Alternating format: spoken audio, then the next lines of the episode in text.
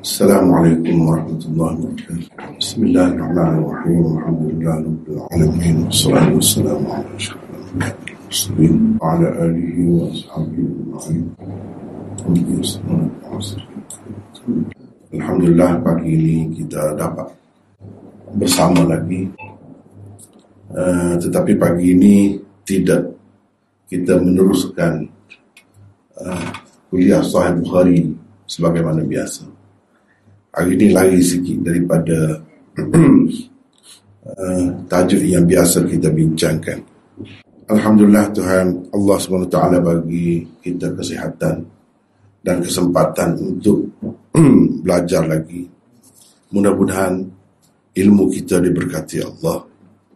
Benda yang kita nak bincangnya sebenarnya selepas ini, takut sebahagian daripada kita kan tak tahu langsung latar belakang Imam Abu Hanifah. Jadi saya rasa elok juga kalau saya perkenalkan secara ringkas tentang Imam Abu Hanifah. Yang kita nak bincangnya selepas itu, yang kita nak bincang. Jadi secara ringkas saya sebutkan sebagai pengenalan tentang orang yang kita akan bincangkan ialah Imam Abu Hanifah. Nama dan keturunannya, namanya Nu'man atau An-Nu'man. Kunyahnya Abu Hanifah. Abu Hanifah itu kunyahnya, nama panggilannya. Gelaran dia, ramai juga menyebutkan dia itu sebagai Al-Imamul A'zam, Imam Agung. Jadi dari segi silsilah nasabnya secara ringkas, Nu'man bin Thabit bin Zulta, begitulah. Dan dia ni bukan daripada keturunan Arab, bukan Arab dia ni latar belakang. Tidak seperti imam-imam lain yang masyhur seperti Imam Syafi'i, Imam Malik, Imam Ahmad dan lain-lain. Khatib Baghdadi dan juga Ibnu Khallikan ada menyebutkan cerita daripada cucu Imam Abu Hanifah, namanya Ismail. Dia kata keluarga dia tidak pernah jadi hamba kepada mana-mana orang ataupun mana-mana kumpulan, dan kami ni daripada keturunan Farsi. Datuk kami iaitu Abu Hanifah lahir pada tahun 80 Hijrah.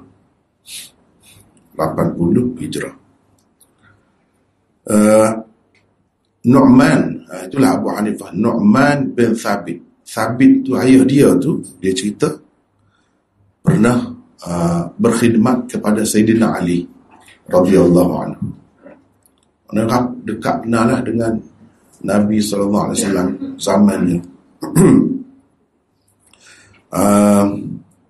Dan Sayyidina Ali, ni cerita dia. Sayyidina Ali pernah mendoakan keberkatan untuk dia dan keluarga dia dan keturunan dia. Itu cerita. Jadi Ismail bin Hamad, anak Imam Abu Hanifah, namanya Hamad. Itulah anak dia yang meriwayatkan hadis-hadis dia juga, Hamad namanya. Jadi kami mengharapkan doa itu Allah SWT terima dan tidak sia-sia untuk keluarga kami. Itulah secara ringkas. Tempat tinggalnya Kufah. Jadi Kufah ni selepas daripada Madinah, ibu negara Islam, dia berpindah ke Kufah dahulu. Mula-mula di Madinah sampai zaman Sayyidina Ali pindahkan ibu negara Islam ataupun Darul Khilafah itu ke Kufah, dan dia pun pergi duduk sana.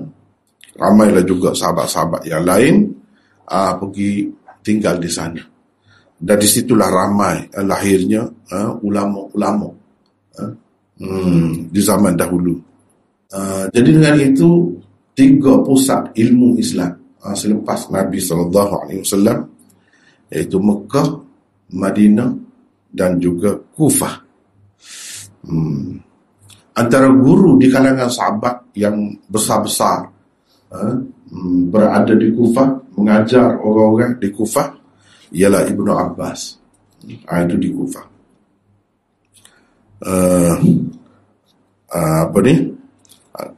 Madinah, Kufah dan Mekah. Mahaguru lah, kalau kita kata mahaguru di mahaguru di Mekah, Ibnu Abbas. Di Madinah, Ibnu Umar. Dan di Kufah, Abdullah bin Mas'ud atau Ibnu Mas'ud, silap tadi. Ibnu Abbas tu di Mekah, di Kufah ni Abdullah bin Mas'ud. Kemudian segala keputusan Sayyidina Ali semasa pemerintahannya di Kufah lah. Di Kufah. Jadi Kufah itu penting. Ini kata Ibn Taymiyah. Kata Ibn Taymiyah dalam kitabnya Minhajus Sunnah. Saya baca ni, saya tak boleh tunjuk ni kitab ni sebab kitab ni tak ada dalam PDF. Tapi dengan saya ada. Dia kata, walamma dhahaba Ali ila al-Kufah kana ahlul Kufah qabla an ya'tiyahum قد أخذوا الدين عن سعد بن أبي وقاص وابن مسعود وحذيفة وعمار وأبي موسى وغيرهم ممن أرسله عمر إلى الكوفة. Itu dia kata. Mana sebelum Sayyidina Ali pergi ke Kufah, orang-orang Kufah sudah belajar lama dah tentang Islam ni. Antara guru mereka, mereka ambil agama daripada siapa? Daripada Sa'ad bin Abi Waqqas, sahabat Nabi. Ibnu Mas'ud, Hudzaifah, Ammar, Abu Musa dan lain-lain yang diutuskan oleh Umar. Sayyidina Umar, zaman Sayyidina Umar lagi, Sayyidina Umar hantar mereka ni pergi duduk di sana. Dan sebahagian daripada mereka itu memang menjadi gubernur di Kufah. Seramai 1,050 orang sahabat. 1,050 orang sahabat. Antara mereka 24 orang yang dianggap sebagai tokoh besar lah, yang ikut serta dalam peperangan Badar bersama Nabi SAW, juga berada di Kufah. Pergi tinggal di Kufah. Di sanalah mereka. Kemudian Al-Ijli berkata, dia kata di Kufah sahaja 1,500 orang sahabat pergi menetap di sana. Sebab itulah Imam Nawawi sebutkan Kufah sebagai Darul Fadli wal Fudala, negeri ilmu dan ahli ilmu. Itu yang dia sebut. Itu disebut dalam Syarah Muslim. Imam Abu Hanifah belajar semenjak umur belasan tahun lagi. Belasan tahun dia sudah berkenalan dengan ilmu hadis. Sudah berkenalan dengan ilmu hadis. Dia juga terlibat dengan ilmu kalam. Ilmu kalam. Terutamanya dalam menentang ajaran-ajaran yang salah, ajaran-ajaran yang menyeleweng. Maka dialah paling depan, berada di hadapan sekali. Itu Imam Abu Hanifah. Sebab itu ramai musuh-musuh Islam ataupun pengikut-pengikut ajaran yang salah tu tak suka sangat dengan Imam Abu Hanifah. Sebab dia ni memang luar biasa lah kepintaran dia. Lepas tu dia belajar juga fiqh dengan tok guru dia yang bernama Hamad bin Abi Sulaiman. Hamad juga. Dan dia sangat sayang kepada Hamad itu. 18 tahun dia tak tinggal Hamad belajar. Lepas pada guru dia meninggal, dia mengambil alih tempat gurunya, Hamad itu. Sebab itu nama anak dia pun dia letak Hamad. Maknanya orang ni satu orang yang sangat mempengaruhi dia, kehidupan dia. Lepas tu Imam Abu Hanifah belajar dengan tabi'in. Dia sama tabi'in. Dia sendiri pun salah seorang tabi'in. Inilah satu-satunya imam yang terkenal dari kalangan tabi'in. Orang lain tu tabi'in. Imam Malik selepas dia, bukan tabi'in. Dia ni dan dengan sahabat. Inilah satu-satunya imam besar yang sempat dengan sahabat.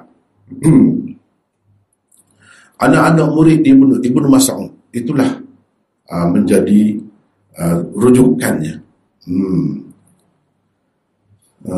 Ahmad meninggal dunia pada tahun 120 Hijrah. Lepas tu dia belajar lagi lah,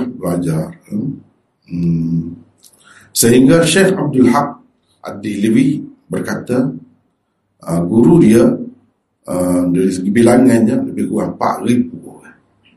Selain daripada Ahmad sebagai guru yang utama, ramai lagi dia belajar dengan orang lain, lebih kurang 4,000.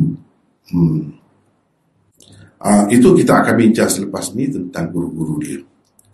Suyuti dalam Tabyidus Sahifah menyebutkan ramai sekali guru-gurunya, sebut nama-namanya. Maulana Abdul Hayy dalam At-Ta'liqul Mumajjad Syarah Muwatta Imam Muhammad juga menyebut nama-nama gurunya. Bacalah kitab mana-mana saja pun kita akan bertemu, tahu jelas siapa guru-gurunya dan siapa murid-muridnya. Secara ringkas dan anak-anak muridnya, itu kita bincang kemudian. Kezuhudan dan ketakwaannya maklum, semua orang tahu. Imam Abu Hanifah ni dia orang kaya. Kalau kita sekarang ni jutawan lah, dia ni berniaga besar, berniaga kain, sutera apa semua, bawa pergi rata lah. Dia sodagar dia, tapi hidup dia penuh dalam kezuhudan. Jadi sehingga tak apalah, itu kita sampai selepas ni kita akan bertemu lah kata-kata orang tentang kezuhudan dia, tentang warah dia tu semua tu kita akan lihat nanti. Setengah-setengah ulama mengatakan orang yang tepat dari kalangan keturunan Farsi ni, yang tepat dengan sabda Nabi SAW dalam Bukhari, Muslim dan lain-lain, disebutkan Ibnu Mas'ud meriwayatkan, dia kata Nabi SAW bersabda, "Lau kana al-'ilmu bis-surayya la tanawalahu unasun min abna'i Faris." Ini salah satu lafaznya. Kalaulah ilmu itu berada di bintang Suraya, orang Arab kalau nak sebut jauh sangat, tinggi sangat, dia sebut bintang Suraya, jauh sekali, nescaya akan dicapai, akan diperolehi oleh beberapa orang daripada anak-anak Farsi. Itu Nabi SAW telah mengisyaratkan kepada orang-orang Farsi ini suatu hari nanti akan menjadi ahli ilmu. Dan memang betul itu. Mengikut ulama, antara yang menonjol dalam kalangan-kalangan ahli ilmu tu Imam Abu Hanifah, yang tepatnya Imam Abu Hanifah. Syabariullah dalam maktubatnya menulis bahawa Abu Hanifah termasuk dalam, bagi dia Abu Hanifah termasuk dalam orang-orang yang disebut, diisyaratkan oleh Nabi SAW dalam hadisnya itu.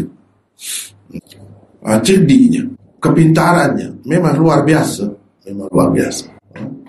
Maklum cerdiknya itu. Sebab itulah Imam Zahabi berkata tentang dia, "Kana min azkiya Bani Adam." Kalau anak cucu Adam ni, kalau nak sebut cerdik, pintar, luar biasa, ni salah seorang anak Adam ni, manusia ni lah, tak kira bangsa mana lah, maknanya tinggi tu. Kemudian Muhammad Al-Ansari berkata, Imam Abu Hanifah ni kalau kita tengok dia, setiap gerak-geri dia, percakapan dia, memang nampak kebijaksanaan dia. Itu yang disebut kan? Tak apalah, itu banyak lagi kedudukan dari segi ilmunya. Lepas tu kedudukannya sebagai tabi'i. Tabi'i, kita tengok, kita pilih-pilih dulu. Lepas tu saya pergi kepada yang ada di sini, boleh tengok semua. Di permulaan zaman remaja Imam Abu Hanifah ni, sebenarnya ada beberapa ramai lagi sahabat yang masih hidup. Itu dalam sejarah disebutkan begitu. Antaranya Anas bin Malik masih ada lagi pada di zaman dia tu. Dan dia sempat dengan Anas, beberapa kali dia bertemu dengan Anas. Cuma dia kebanyakan ulama mengatakan dia tak ada beriwayat ke apa-apa. Tapi dia sempat. Situ menunjukkan tabi'in lah tu. Sebab Anas meninggal dunia pada tahun 93. Imam Abu Hanifah lahir pada tahun 80. Kan? Maknanya dia besar dah juga tu. Awal remaja dia. Abu Tufail Amir bin Wathilah. Ini sahabat yang paling akhir dikatakan meninggal dunia. Dia meninggal dunia pada tahun 102. Tentu sekali dia sempatlah. Abdullah bin Busra Al-Mazini 96. Tahun 96 meninggal dunia. Ini sahabat semua. Pendek kata, jumhur ulama dan pengkaji sejarah memang sepakat mengatakan dia ni memang tabi'in. Salah seorang tabi'in. Sebab apa? Sempat dengan sahabat-sahabat, sempat dengan sahabat-sahabat. Imam Zahabi mengatakan Imam Abu Hanifah beberapa kali dia sempat tengok, dia bertemu dengan Anas bin Malik radhiyallahu anhu. Hafiz Ibn Hajar menulis, dia kata di zaman itu di Kufah ramai sekali ada sahabat-sahabat. Dengan sebab itu Imam Abu Hanifah ni tidak pelik lah. Kalau dia ni termasuk dalam tabi'in kerana sempat bertemu dengan mereka yang masih ramai lagi pada ketika itu di Kufah. Ini adalah satu kelebihan yang kalau kita nak dicari pada imam yang empat tu kan tak ada, seorang pun tak ada. Dia yang paling tua sekali, pada paling dulu sekali, sebab 80 tahun 80. Imam Malik ke, Imam Al-Auza'i ke, semua tak ada. Tak semua. Jadi pengarang Al-Ikmal, Asma'ul Rijal, Mishkat itu, dia tulis, dia kata Imam Abu Hanifah sempat melihat 26 orang sahabat. Kan kita tahu kan, kalau sahabat Nabi ni kan, dia tidak riwayat apa-apa pun dengan Nabi, dia tengok saja. Dia bertemu saja. Dan dia dalam keadaan beriman. Sahabatlah orang panggil. Walaupun tidak terlibat dalam peristiwa besar-besar apa-apa. Itu saja. Itu mengikut pendapat kebanyakan ulama begitu. Asalkan beriman. Dia ada riwayat ke hadis, tak ada riwayat satu pun tak kira. Sahabatlah tu orang panggil. Tabi'in pun begitu juga. Boleh dikatakan tokoh-tokoh besarlah seperti Hafiz Ibn Hajar, Zahabi, Nawawi, Al-Iraqi, Ibnul Jauzi, Daraqutni dan lain-lain ramai lagi mengatakan memang sah dia ni tabi'i, termasuk dalam tabi'i. Cumanya dia ni ada riwayat ke tidak daripada mana-mana sahabatlah. Itu setengah-setengah orang menafikan. Sebab itu Daraqutni kata, "Lam yalqa Abu Hanifah ahadan min as-sahabah. Innahu ra'a Anasan bi'aini wa lam yasma' minhu." Itu kata dia. Menurut Daraqutni, Abu Hanifah tidak sempat bertemu dengan mana-mana sahabat. Cuma dia sempat melihat Anas dengan mata kepala dia sendiri. Dia tak dengar apa-apa. Maksudnya dia tak ada riwayat apa-apa. Itu kata Daraqutni. Khatib Baghdadi juga setuju dengan Daraqutni itu. Dia kata la yasihhu li Abi Hanifah sama' an Anas bin Malik. Tidak sahih. Kalau ada cerita Abu Hanifah ni ada dengar apa-apa hadis daripada Anas, itu tidak sahih. Jadi ramai ulama ikut mereka ni terima gitu. Hafiz Ibn Hajar pun terima juga. Sedangkan di dalam Lisanul Mizan di bawah biografi Aisyah binti Ajrad, dia menukilkan kata-kata Ibnu Ma'in, Yahya bin Ma'in, bahawa inna Aba Hanifah sahibul ra'i, sahibul ra'i sami'a Aisyah bint Ajrad taqul sami'tu Rasulullah sallallahu alaihi wasallam aktsaru jundillah al-jarad la akuluhu wa la uharrimuhu. Dia kata, dia mengikut Yahya bin Ma'in ini, salah seorang imam jarh dan ta'dilah. Abu Hanifah sahibul ra'i, seorang yang kuat fikirannya, ahli fikiran. Dia dengar Aisyah binti Ajrad berkata, aku dengar Rasulullah sallallahu alaihi wasallam bersabda, tentera Allah yang paling banyak ialah jarak belala. Aku tidak makan dan aku tidak haramkan. Begitu riwayat. Jadi dia kata itu memang Abu Hanifah dengar daripada Aisyah. Jadi Aisyah ini sahabiah, sahabat Nabi SAW. Selain daripada itu, mengikut setengah-setengah ulama, Imam Abu Hanifah sempat mendengar hadis daripada beberapa orang sahabat yang lain lagi. Sebab apa? Kalau mengikut syarat Imam Muslim sezaman, berada setempat, ada kemungkinan bertemu dengan perawi, dikira sudah boleh terima dah. Jadi Imam Abu Hanifah memang berada di Kufah tu ketika tu ramai lagi. Jadi kemungkinan besar lah, mana dia mendengar daripada sahabat, tidak pelik kalau dia dengar.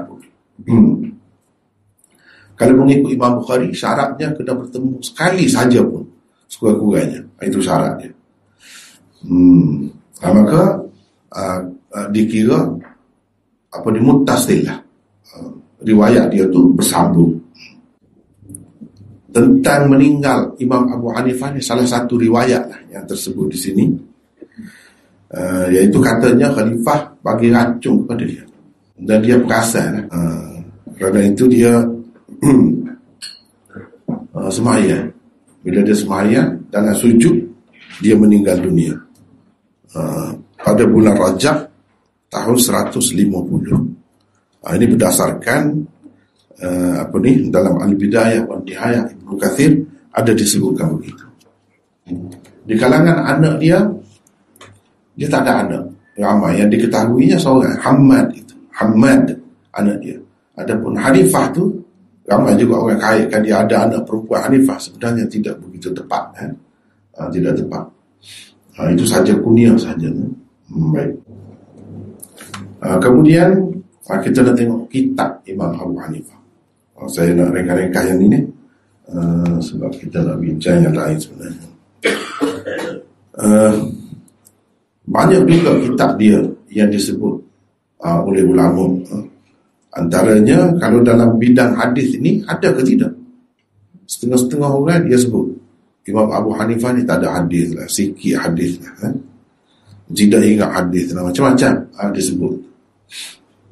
Tak ada kitab hadis lah. Tidak seperti Imam Ahmad ada kitab dia, Imam Syafi'i ada kitab dia, Imam Malik ada kitab dia. Jadi Imam Abu Hanifah ni tak ada kitab. Itu silap sekali dalam bidang hadis, silap sekali. Kalau dalam bidang fiqh tu memang dia akui semua orang, memang dialah yang mula-mula mengumpul fiqh dalam Islam dalam bentuk kitab. Imam Abu Yusuf anak murid dia dan Imam Muhammad mengumpulkan masalah-masalah yang diberikan oleh dia tu sampai berpuluh ribu, dan itu dicatat oleh mereka. Dengan sebab itulah tepat sekali kalau Imam Syafi'i berkata an-nas iyalun li Abi Hanifah fil fiqh. Semua orang terhutang budi dengan Abu Hanifah dalam bab fiqh. Tepat sekali. Itu kita akan lihat nanti selepas ni, kita akan bincang. Sebab itulah Jalaluddin As-Suyuti menulis, dia kata min manaqibi Abi Hanifah التي انفرد بها أنه أول من دون علم الشريعة ورتبه أبوابا، ثم تبعه مالك بن أنس في ترتيب الموطأ، ولم يسبق أبا حنيفة أحد. Itu kata Jalaluddin Asyuti dalam Tabyidus Sahifah. Tabyidus Sahifah ni satu kitab yang dikumpulkan oleh Jalaluddin Asyuti, nanti saya akan tunjuk, tentang kelebihan-kelebihan Abu Hanifah. Dalam tu dia sebut ni, antara kelebihan Abu Hanifah yang dia soleh saja ada ni, tak ada orang dapat melebihi dia, iaitu dia orang yang mula-mula membukukan syariat Islam dalam bentuk bab-bab yang jelas, begitu. Tak ada orang lain. Lepas tu baru diikuti oleh Malik dengan tulisan dia Muwatta' tu. Maknanya dia dulu lagi. Baik. Bahkan Imam Malik itu tulis Muwatta' tu ikut cara dia ada, cara Imam Abu Hanifah dia tu sebenarnya. Kalau kita tahu, Musnad Imam Abu Hanifah. Musnad Imam Abu Hanifah tu ada 20 musnad. Dan semua musnadnya tu muttasil sanad. Nanti kita akan bincangkan selepas ni. Muttasil semua. Kemudian musnad-musnad itu dikumpulkan oleh anak-anak murid Imam Abu Hanifah. Muhaddits Khwarizmi meninggal dunia pada tahun 665. Dia kumpulkan semua dalam satu. Yang berselewak tadi dia letak dalam satu. Dan dia tulis, dia awal tu. Nanti saya tunjuk. Kitab dia nanti akan ada. Dia kata, saya pergi ke Syam. Saya dengar orang-orang jahil duduk bercakap.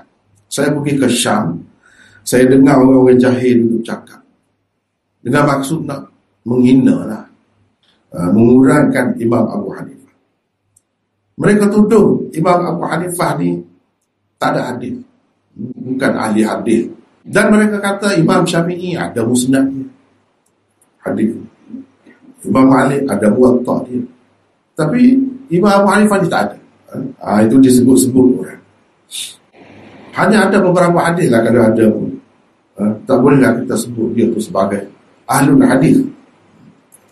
Maka kata dia, saya jadi merasa terdorong, terpanggil untuk mengumpulkan 15 daripada 21 itu musnad Imam Abu Hanifah jadi satu. Saya kumpul. Itu cerita. Antara musnad-musnad yang dikumpulkan oleh Khwarizmi ni, mengikut cerita dia sendiri, ni senarai orang-orang ni. Musnad siapa daripada siapa dia kumpul semua yang ada dalam kitab Jami'ul Masanid, dipanggil pengumpul kitab-kitab musnad Imam Abu Hanifah. Yang pertama sekali musnad Imam Abu Hanifah yang dikumpul oleh anaknya sendiri, namanya Hammad. Yang kedua musnad yang dikumpul oleh muridnya Abu Yusuf. Ini anak murid dia yang paling masyhur, Abu Yusuf. Dan dia beri nama Kitabul Athar. Musnad itulah juga sebenarnya Kitabul Athar. Yang ketiga musnad Hasan bin Ziyad Al-Lu'lu'i, itu pun anak murid dia juga. Yang keempat Imam Muhammad dengan Kitabul Athar dia, itu pun sebenarnya musnad juga, riwayat daripada Imam Abu Hanifah, hadis. Mereka ni, empat orang ni secara langsung meriwayatkan daripada Imam Abu Hanifah. Kalau kita tengok kitab ni, terus Abu Hanifah. Dia ambil daripada Abu Hanifah, empat orang.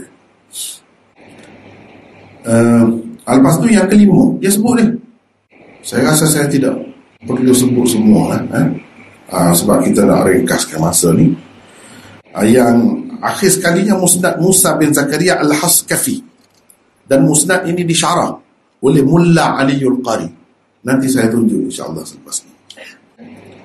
Kelebihan musnadnya apa bezanya daripada kitab-kitab hadis yang lain? Bezanya ialah riwayat-riwayat dia tu umumnya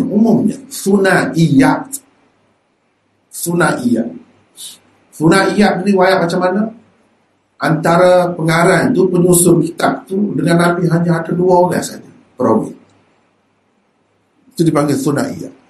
Imam Bukhari, Sahih Bukhari itu masyhur kan? Satu pun tak ada. Dia ada paling tinggi sanad Imam Bukhari, Sulasiyat, ada 22. Tiga orang antara dia dengan Nabi tu ada tiga orang perawi. Dia bangga bukan main. Imam Bukhari berbangga, sanad dia tinggi, 22 ada Sulasiyah. Tapi Imam Abu Hanifah ni umum riwayat dia biasa, Sunaiyah. Bahkan Wahdaniyah pun ada. Karena antara dia dengan Nabi tu seorang. Seorang. Oh, itu tinggi tu. Di kalangan imam-imam yang empat dalam bab ni, kalau nak ada kelebihan Imam Malik ada. Banyak riwayat dia Sunaiyah. Itulah yang paling tinggi kalau Imam Malik. Tapi Imam Abu Hanifah ni dia ada Wahdaniyah, satu saja. Sebab dia tabi'i kan, atas dia sahabat, atas sahabat Nabi. Gitu. Gitulah lebih kurangnya. Hafiz Ibn Hajar dia apa ni, Hafiz Ibn Hajar dia takhrij hadis-hadis dalam musnad itu, terutamanya musnad Imam Muhammad yang lebih dikenali dengan Kitabul Athar. Sebenarnya kitab musnad tu kan. Dia tulis wal mawjud min hadis Abi Hurairah mufradan innama huwa Kitabul Athar allati rawaha Muhammad ibn al-Hasan anhu. Itu yang dia dapat kan? Padahal banyak lagi yang kita sebut dari 21 kan? Dalam Jami'ul Masani itu saja ada 15 kan? Dia kata itu diriwayatkan oleh Imam Muhammad. Hafiz Ibn Hajar dan Qasim bin Qatlubugha menulis tentang perawi-perawi dia, rijal Kitabul Athar itu. Mereka bincangkan tentang rijal dia. Nama kitab Hafiz Ibn Hajar itu iaitu Al-Ithar Bima'rifatil Athar. Itu tentang perawi-perawi di dalam Kitabul Athar Imam Muhammad. Okay. Baik, sekarang ni kita mari ke sini. Kita nak tengok. Boleh nampak tak? Hari ni saya tidak tulis. Saya tidak tulis. Saya pakai kitab tu. Boleh tengok. Sebab bukan satu kitab kita nak pakai. Kita nak pakai banyak kitab. Kalau kita nak cek guru-guru Imam Abu Hanifah dalam bab hadis, kita boleh lihat dari kitab-kitab dia, sanad-sanad dia. Kita boleh lihat situ lah. Kalau orang tak berjumpa kitab tu, dia tak tahulah. Beribu-ribu hadis. Orang macam ni, orang tak tahu hadis ke macam ni? Lepas dia nak ijtihad macam mana kalau tak tahu hadis? Syarat dia mesti kena hadis banyak dalam kepala, baru dia boleh berijtihad dalam semua perkara. Mudah ya, gitu. Orang nak berijtihad dia berdasarkan Quran, sunnah dalam kepala dia tu banyak. Kalau dia tak ada hadis, dia nak ijtihad macam mana? Dia jadi mengaruh lah. Tak boleh pergi. Dia mesti ada. Kita nak tahu guru-guru dia dalam hadis, kita tengok masanik dia, musnad dia. Al-Khwarizmi mengatakan guru-guru Imam Abu Hanifah, dia sebut guru-guru Imam Abu Hanifah mengikut tertib alif ba ta, abjad lah kita kata abjad. Dan dia pisahkan. Al-Khwarizmi pun pengumpul kitab musnad tadi. Dia pisahkan antara guru dan murid. Dia berkata mereka lebih daripada 300 orang. Tetapi selepas saya cek, saya cermati betul dalam masani Imam Abu Hanifah tu, saya dapati melebihi 200 orang. Itu guru-guru dia dalam hadis. 200 orang. Nanti saya bagikan kepada dua. Ini mula-mula ni saya tengok ni tesis PhD. Tesis PhD di Pakistan. Cuba kita tengok. Makanatul Imam Abi Hanifah bainal muhaddithin. Banyak lagi yang seumpama ni kitab-kitab macam ni banyak. Cuma saya pilih dalam banyak-banyak satu sebagai contoh. Kedudukan Imam Abu Hanifah di antara muhaddithin, di kalangan muhaddithin, apa kedudukannya? Setengah-setengah orang dia sebut ahlul ra'i, dia imam ahlul ra'i, macam tak ada hadis, begitu. Tak kena. Ini tesis PhD di Jamiah Dirasat Islamiyah Pakistan, Dr. Muhammad Qasim Abdul Al-Harithi. Dalam kitab ni kita akan dapat perincian. Baik, kita tengok balik. Saya bagikan kepada dua bahagian. Kalau perawi-perawi thiqah, guru-guru dia tu terdiri daripada perawi-perawi thiqah, saya akan ringkaskan biografi dia. Saya tak akan sebut panjang sebab orang boleh dapat di lain lagi.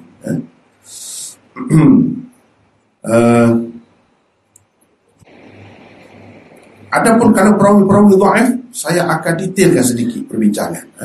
Detailkan sedikit. Di samping menyebut pendapat ulama jarh dan ta'dil tentangnya. Ulama jarh dan ta'dil tentangnya. Saya akan bincangkan dengan agak detail nanti dia tentang perawi-perawi yang dipertikaikan, yang ditajrihkan oleh ulama-ulama rijal. Di situ kita akan bincang panjang. Sebab orang-orang yang mempertikaikan Imam Abu Hanifah ni, mereka kata guru-guru Imam Abu Hanifah ni orang yang tak kuat. Orang yang dipertikaikan oleh ulama rijal. Sebenarnya kalau kita perhatikan riwayat Imam Abu Hanifah dari perawi-perawi dhaif sangat macam ni, sedikit sangat.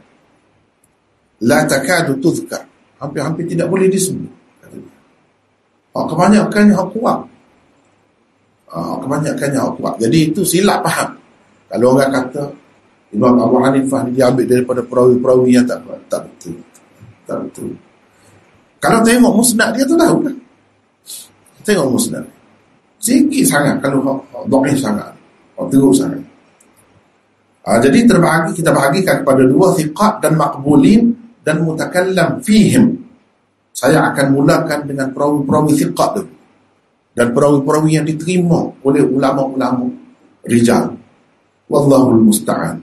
Ini tutur guru Imam Abu Hanifah. Ya thiqat dan maqbulin. Amalah dia sebut ni. Ibrahim bin Abdul Rahman bin Auf, anak Abdul Rahman bin Auf, sahabat Nabi. Itu tu guru ni. Ni hasil qala ni. Kalau tengok sini tak ada apa lah. Siapa riwayatkan hadis dia? Bukhari, Muslim, Abu Daud, Nasa'i, Ibnu Majah meriwayatkan hadis dia. Meninggal pada tahun 95. Setengah ulama kata 96. Ini tu guru dia. Ibrahim bin Al-Muntashir. Saya reka-reka. Sebab kalau nak sebut semua panjang. Tak cukup 2 jam. Tak cukup. Ibrahim bin Al-Muntashir. Ibrahim bin Muhammad bin Al-Muntashir bin Al-Ajda' Al-Hamdani Al-Kufi. Fiqah bin Al-Khamisah. Rawa lahul jama'ah. Semua imam-imam hadis ambil hadis ni. Semua ini. Dalam 6 kitab tu ada perawi ini. Ishaq bin Sulaiman Ar-Razi, panjang cerita dah ni. Alih botol ni. Ismail bin Hamad bin Abi Sulaiman, anak tu guru dia Ismail. Saduq ni perawi Saduq bin Al-Thamina. Abu Daud, Tirmizi, Nasa'i ambil hadis dia. Ni orang-orang banyak. Sebanyak mana saya nak sebut. Ini buat pula Bakar bin Abdullah Al-Muzani, Abu Abdullah Al-Misri, thiqah, sabtun, jalil, rawa lahul jamaah. Ini pun ke-6 pengarang kitab Sunan Sittah tu ambil hadis. meninggal dunia pada tahun 106. Bahz bin Hakim bin Muawiyah bin Haidah, Abu Abdul Malik Al-Qushairi, khilaf ulama tentang tawthib dia. Ibn al-Madini kata thiqah, Abu Zur'ah kata salih, tapi dia tidak masyhur. Abu Hatim kata syekh yang boleh ditulis hadisnya, tapi tidak boleh dijadikan hujah. Nasa'i kata thiqah, maknanya ulama-ulama rijal macam-macam kata begini, kata begini. Abu Daud kata huwa indi hujjah, bagi saya dia ni hujjah. Jadi kalau nak bincang tentang perawi-perawi dia ni, Ahmad dan Ishaq yahtajjani bihi, berhujjah dengan hadis ini. Berhujjah dipakailah, pakai hadis untuk hukum hakam pun pakai. Jadi panjang ceritanya ni.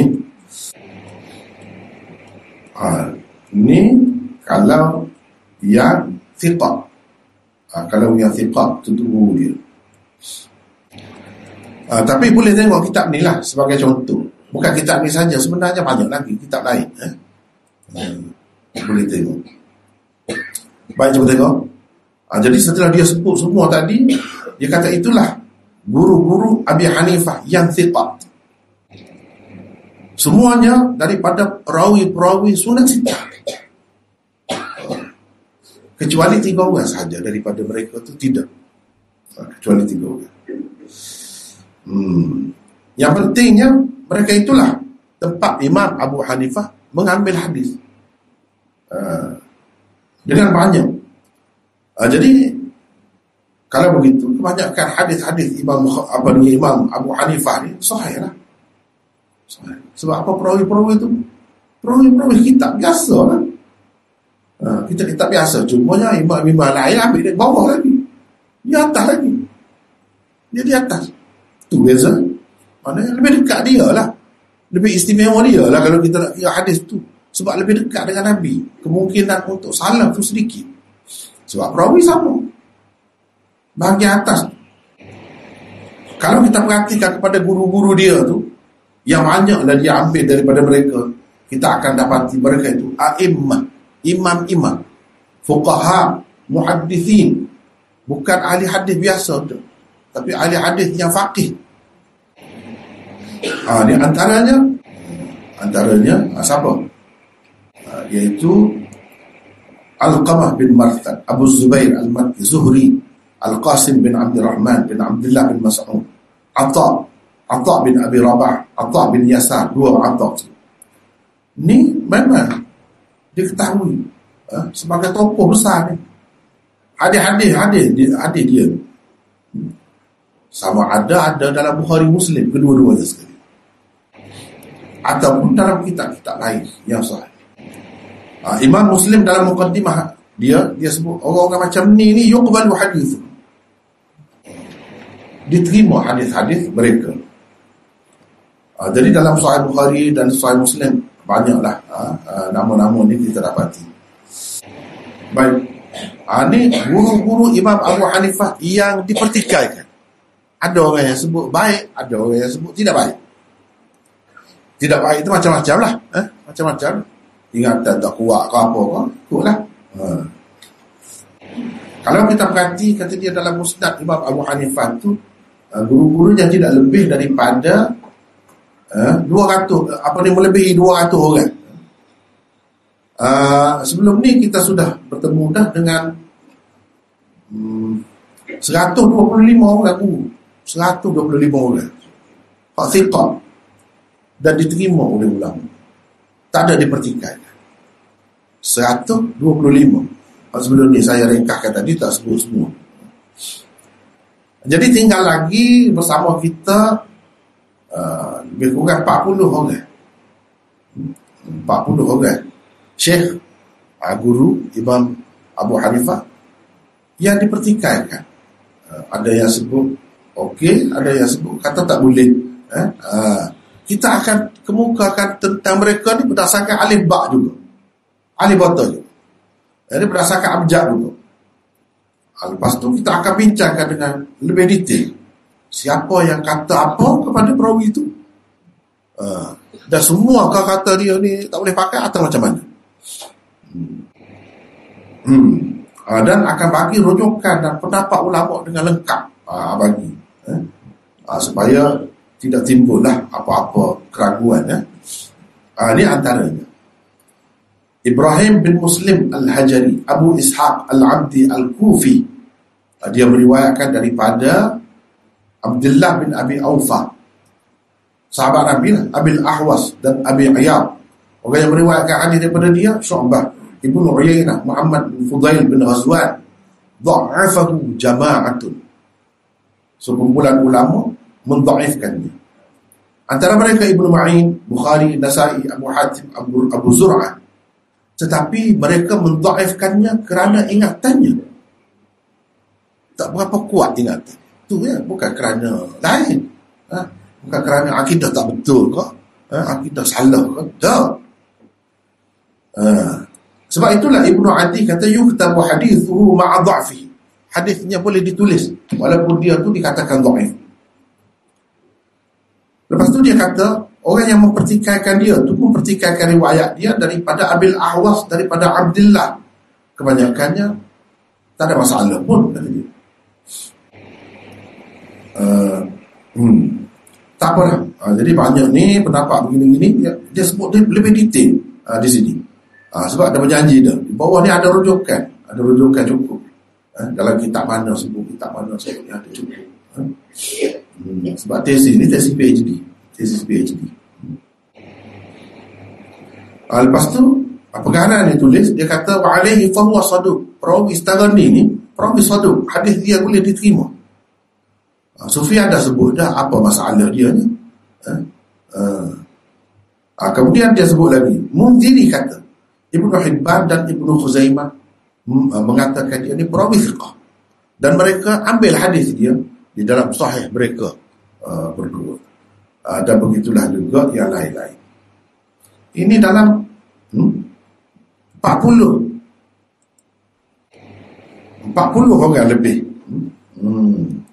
yang macam ni yang dipertikaikan. Banyaknya Imam Abu Hanifah ambil daripada yang pertama tadi, grup yang pertama tadi. Jadi kena sabar sikit lah. Kita bincang ni kadang-kadang menjemukan dulu cerita pasal problem-problem ni. Pasal kita nak cerita tu guru dia dulu. Nak cerita tu guru dia. Jadi sekitar 40 orang saja yang dipertikaikan.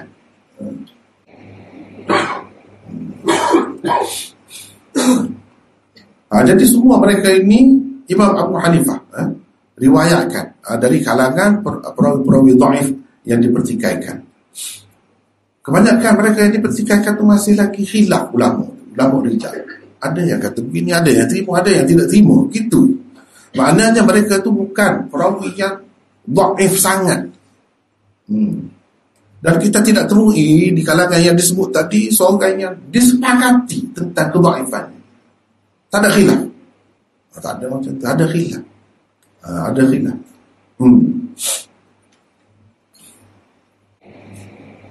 Lepas tu, okay. Kemudian kalau kita katalah Imam Abu Hanifah ni ada meriwayatkan daripada perawi-perawi yang dipertikaikan. Ada perawi yang khilaf ulama. Itu tidak menjejaskan kedudukan dia. Tidaklah kata jadi kurang darjat dia. Sebab apa? Orang lain tak ada macam tu. Orang lain tak ada riwayat daripada perawi yang dipertikaikan. Ada juga. Banyak. Lepas tu, misalnya Imam Tirmizi. Tak ada perawi yang dipertikaikan. Perawi yang dikatakan perawi maudhu' pun ada. Lepas tu terjejak ke dia? Tak terjejak. Dia tetap imam. Sama juga di sini.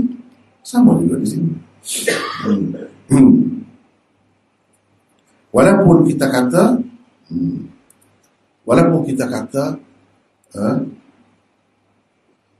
Imam Abu Hanifah ada meriwayatkan daripada perawi-perawi dhaif, adakah itu menjejaskan kedudukan dia? Orang lain semua ada macam tu. Imam Bukhari sendiri ada perawi dia yang dipertikaikan. Imam Muslim, yang lain-lain itu lebih-lebih lagi lah. Lepas tu kita nak tengok anak murid dia. Manusia ni kita boleh tahu daripada guru dia dengan murid dia. Kita boleh buat kesimpulan gitu. Kemudian siapa yang belajar dengan dia? Orang-orang besar, bukan orang biasa-biasa. Kibar, muhaddithin, al-huffaz, al-thiqab. Muhaddithin yang besar, ulama-ulama hadis besar-besar, hafiz hadis, thiqab. Kalaulah dia ni orang yang tak berguna, orang yang bermasalah, macam mana boleh ambil daripada orang macam ni? Itu persoalan. Orang-orang macam mana? Dia tidak akan diam. Kalau perawi itu perawi bermasalah, perawi dhaif atau perawi matruk, dia akan sebut. Tiba-tiba dia ambil dengan senang hati. Imam daripada Imam Abu Hanifah tanpa sebut apa-apa. Jadi ramailah anak-anak murid dia tu. Imam Zahabi sebut antaranya Ibrahim bin Tahman, alim Khurasan, Abyad bin Aghar, dan ramai lagi alim disebut. Senara ini ramai oleh senara anak murid. Ini semua dinukilkan oleh Zahabi daripada guru dia Al-Mizzi, daripada Tahdzibul Kamal. Dan bukan disebut oleh Mizzi saja, Khatib Baghdadi pun sebut, Sam'ani pun sebut, Ibn Khalikan pun sebut, Ibn Nadim pun sebut, Ibn Kathir pun sebut, Ibn Al-Athir pun sebut, Ibn Al-Imad pun sebut, Ibn Taghri Bardi pun sebut. Khwarizmi menyenaraikan lebih kurang 300 guru-guru, murid-murid dia 300. Tapi kita akan bincang tentang murid-murid dia yang thiqah, yang thiqah dahulu. Sebab kalau ada perawi dhaif diriwayatkan daripada Imam Abu Hanifah, dia tidak terjejas. Orang lain ada juga perawi dhaif riwayatkan daripada dia, bahkan perawi pendusta ada riwayat daripada seseorang imam tu. Adakah menjejaskan seseorang imam? Tak ada jejas. Imam Abu Hanifah pun sama. Baik, kita akan kemukakan berdasarkan abjad. Dia sebut ni anak murid begitu ramai. Ni yang diakui semua. Diakui semua. Dan siapa yang kata thiqah, yang kata orang ni bagus, ni semua ada. Semua ada. Misalnya Ibrahim bin Maimun As-Sa'ir, dia meriwayatkan daripada Atha bin Abi Rabah, Abi Ishaq As-Sabi'i, Abi Zubair dan Nafi'. Dia ni sama generasi lah dengan Abu Hanifah. Antara orang yang meriwayatkan daripada dia Daud bin Abil Furat dan Abu Hamzah As-Sukari. Ibnu Ma'in dan Nasa'i berkata thiqah. Ahmad berkata ma aqraba hadithahu, alangkah dekatnya hadisnya. Ibnu Hibban berkata kana min al-thiqat min Marw, dan dia ni faqih fadil min ammarin bil ma'ruf, min al-ammarin bil ma'ruf. Orang yang mana jaga agama nak suruh orang buat baik. Ibn Ma'in kata kana idha rafa'a al-mitraqa fa sami'a an-nida' lam yaruddaha. Tak apa. Ni banyak lagi. Ni semua ni ahli batal banyak ni. Lepas tu kita nak tengok pula ulama-ulama yang sebut baik. Siapa ulama-ulama? Setengah-setengah orang dia kata tak ada ulama dulu sebut tak baik lah. Imam Abu Hanifah tak kena tu, macam tu silap besar tu.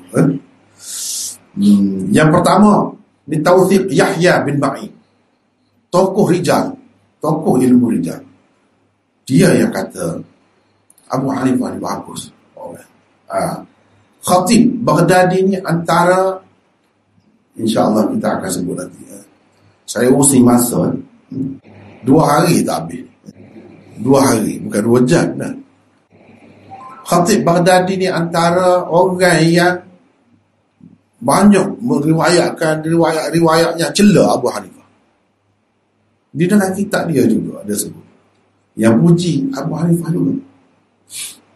Orang ada tulis tesis dah tentang kitab dia, tentang dia Khatib Baghdadi. Dan orang buat kajian dia sejauh mana kebenaran yang ada dalam kitab yang mencela Imam Abu Hanifah begitu teruk. Dan celaan itu ada juga di dalam kitab-kitab lain pun ada. Banyak. Memang banyak kita. Kenapa berlaku begitu? Tak apa, kita bincang dulu. Khatib Baghdadi dengan isnad, ini ada sanad. Daripada Yahya bin Ma'in, dia katakan Abu Hanifah la yuhaddithu bil hadith illa ma yahfaz wa la yuhaddithu bima la yahfaz. Abu Hanifah ni dia tidak meriwayatkan hadis melainkan hadis yang dia ingat betul. Itu syarat dia. Sebab tu dia sikit nak pandai dengan orang lain. Maknanya dia mesti kena riwayat bil lafzi, dia ingat betul. Kalau tidak, tak boleh. Dia tidak meriwayatkan apa yang dia tidak ingat. Faham tu orang duduk kata dia lemah ingatan. Lemah apa macam ni? Lemah kalau ni ni. Orang tidak terlibat, melibatkan diri dengan hadis ke macam ni. Ada lagi riwayat yang lain, saluran lagi riwayat yang lain. Dia kata ni Ahmad bin As-Salt Al-Himmani kata, aku dengar Yahya bin Ma'in ketika dia ditanya tentang Abu Hanifah, adakah ia fiqah dalam hadis? Dia, na'am, fiqah, fiqah. Wa kana wallahi awra' min an yakdhib wa huwa ajallu qadran min dhalik. Itu dia sebut ujian dia tu. Bila sebut dua kali fiqah-fiqah untuk seorang, maknanya kuatlah. Dan dia demi Allah tidak akan berdusta. Dia orang bukan kaki bohong ni. Jauh dia. Kalau orang duduk sebut, orang duduk kata musuh-musuh dia ramai. Sebab musuh dia ramai macam-macam lah cerita.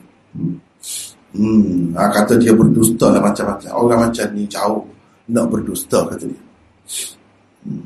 Lepas tu dia ada riwayat lagi. Ditanya Yahya bin Ma'in, adakah Sufyan meriwayatkan hadis daripada Abi Hanifah? Dia kata ya. Abu Hanifah thiqah saduqan fil fiqhi wal hadis ma'munan ala dinillah. Tengok ujian ni. Bapa Sufyan tak mau terima ni. Abu Hanifah thiqah saduq baik dalam fiqh dan hadis. Jadi orang kata Abu Hanifah ni reti fiqh saja tak reti hadis. Di mana? Ni tokoh hadis takkan dia tak kenal kan? Nak puji orang. Dan dia ni seorang yang dipercayai dalam agama Allah. Dipercayai. Dalam tahdzib lafaznya begini. Ini semua ni ada rujukan bawah ni.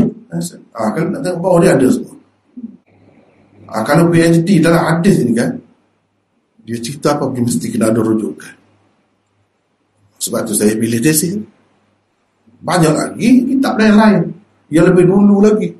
Ibnu Abdul Bar dalam kitab dia Al-Intiqa, saya tunjuk kitab dia Al-Intiqa. Ni Al-Intiqa, dia sebut tentang kelebihan tiga orang imam fuqaha, iaitu Malik bin Anas, Muhammad bin Idris Asy-Syafi'i dan Abu Hanifah. Dalam kitab ni sebanyak mana dia sebut. Dia orang dulu lagi, kita tengok ni tahun 462 meninggal dunia. Bukan orang sekarang ni. Tadi saya ambil tu orang sekarang ni. Yang lama pun ada sebut dah. Uji sama, benda yang sama yang ada dalam kitab ni pun. Benda yang sama dalam kitab lain pun. Begitulah. Dia kata kita tidak mahu la nakdzibullah, tidak mahu berdusta terhadap Allah. Tidak pernah kami dengar pendapat yang lebih elok daripada pendapat Imam Abu Hanifah. Waqad akhadna bi'aktsari aqwalihi. Kami banyak ambil pendapat dia. Ibnu Ma'in dalam tarikh dia sebut Yahya bin Sa'id Al-Qattan kata la nakdzibullah rubbama ra'ayna syai' min ra'i Abi Hanifah fastahsannahu faqulna bihi. Jadi pendapat Imam Abu Hanifah ini dipilih oleh imam-imam besar hadis. Banyak. Ni orang tanya lagi. Ditanya Yahya bin Ma'in dan Abdullah bin Ahmad Ad-Dawraqi, adakah dia mendengar daripada Abi Hanifah? Kata Yahya, dia thiqah. Aku tidak ada dengar siapa pun mendhaifkannya. Dia kata Yahya bin dia tak pernah dengar siapa. Maknanya setakat yang dia tahu tak ada. Lepas tu orang duduk cerita, kata macam-macam keburukan dia, cacat celah dia ni macam mana. Nampaklah tu benda baru, benda ni ada-adakan. Kalau ada sungguh zaman Yahya bin Ma'in, dia sebut dah lah, dia kata dia tak pernah dengar ada sesiapa mendhaifkan. Ini Syu'bah bin Hajjaj tulis hadis dia juga, tulis surat minta dia hantar hadis dia. Syu'bah tahulah, Syu'bah orang ketat bukan main, bukan mudah dia nak terima riwayat orang. Syu'bah tahulah, Syu'bah. Syu'bah tu maksudnya Syu'bah kamu tahulah Syu'bah macam mana. Bukan senang nak terima riwayat orang. Dia terima. Ni dalam riwayat. Ibnu Ma'in pula. Ibnu Ma'in lagi. Adakah Sufyan Ats-Tsauri meriwayatkan hadis daripada Abi Hanifah? Orang tanya. Dia kata ya. Ya. Demikianlah. Jadi orang-orang kemudian ni dia ialah terpedaya, tertipu, terkeliru dengan apa yang ada dalam setengah-setengah kitab tu yang sebut tak baguslah tentang Imam Abu Hanifah. Teruk-teruk. Yang dituduh tu teruk-teruk. Orang biasa pun tak ada macam tu. Usahkah kita nak kata Imam Abu Hanifah kalau kita fikir secara biasa? Kita tak boleh terima. Kita tak boleh terima. Apa lagi kalau kita tengok sanad dia. Kalau tengok sanad dia, banyaklah. Kalau tak kena je. Perawi-perawi tak boleh pakai saja. Betul dalam kitab banyak. Dalam kitab. Tetapi sejauh mana kesahihannya kena tengok situ. Lepas tu kena tengok di satu pihak lagi. Yang puji di seramai mana. Lepas tu hak kata yang keji dia tu, orang yang sama pula. Berapa banyak? Orang yang sama puji, orang yang sama keji. Kelak tu. Nampak benda ni dia ada-ada kan. Kalau dah puji, mana baguslah orang tu. Kenapa nak keji pula? Orang yang sama. Dalam banyak riwayat. Sebab orang yang tidak perhati benda-benda gitu kan, dia terkena. Dia terkena. Jadi mengikut perkara ni, dia tahu dah ada orang yang pertikaikan. Ibnu Ma'in tak kata begitu. Orang mazhab Hanafi saja nak betul. Nak comel imam dia kata macam-macam. Kalau kita tak boleh terima lah, payah berat nak terima puji dia. Macam mana kita dengan senang hati boleh terima keji dia tu? Dan kalau kita tak mahu terima, tak usah terima semua. Senang. Macam mana kita ni boleh keji kita terima, puji kita tak mahu terima, kita takwil macam-macam, padahalnya yang keji itu bukan sahih pun.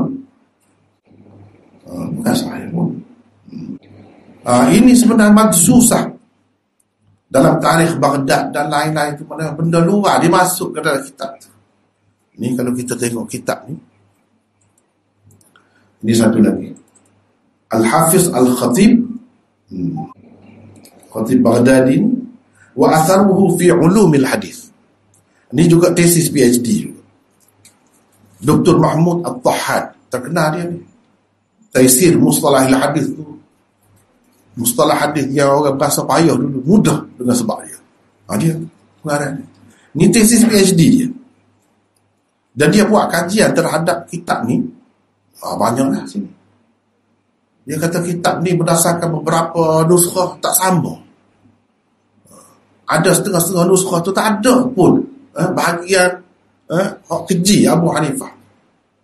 Pelik juga, paling banyak dalam kitab ni keji Abu Hanifah, paling banyak. Tak ada perawi lain ataupun orang lain yang sebut sebanyak tu tu. Tapi dalam kitab ni ada.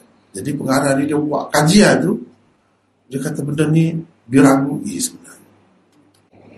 Tak benar. Kalau ada pun sikit je asalnya.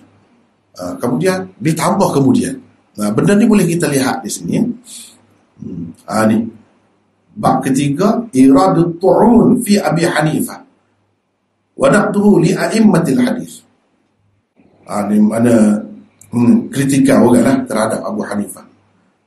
Dan ulama jawab balik kritikan orang. Ada pelajar ni, ada dia khusus kaji tentang kitab tarikh Baghdad itu sahaja.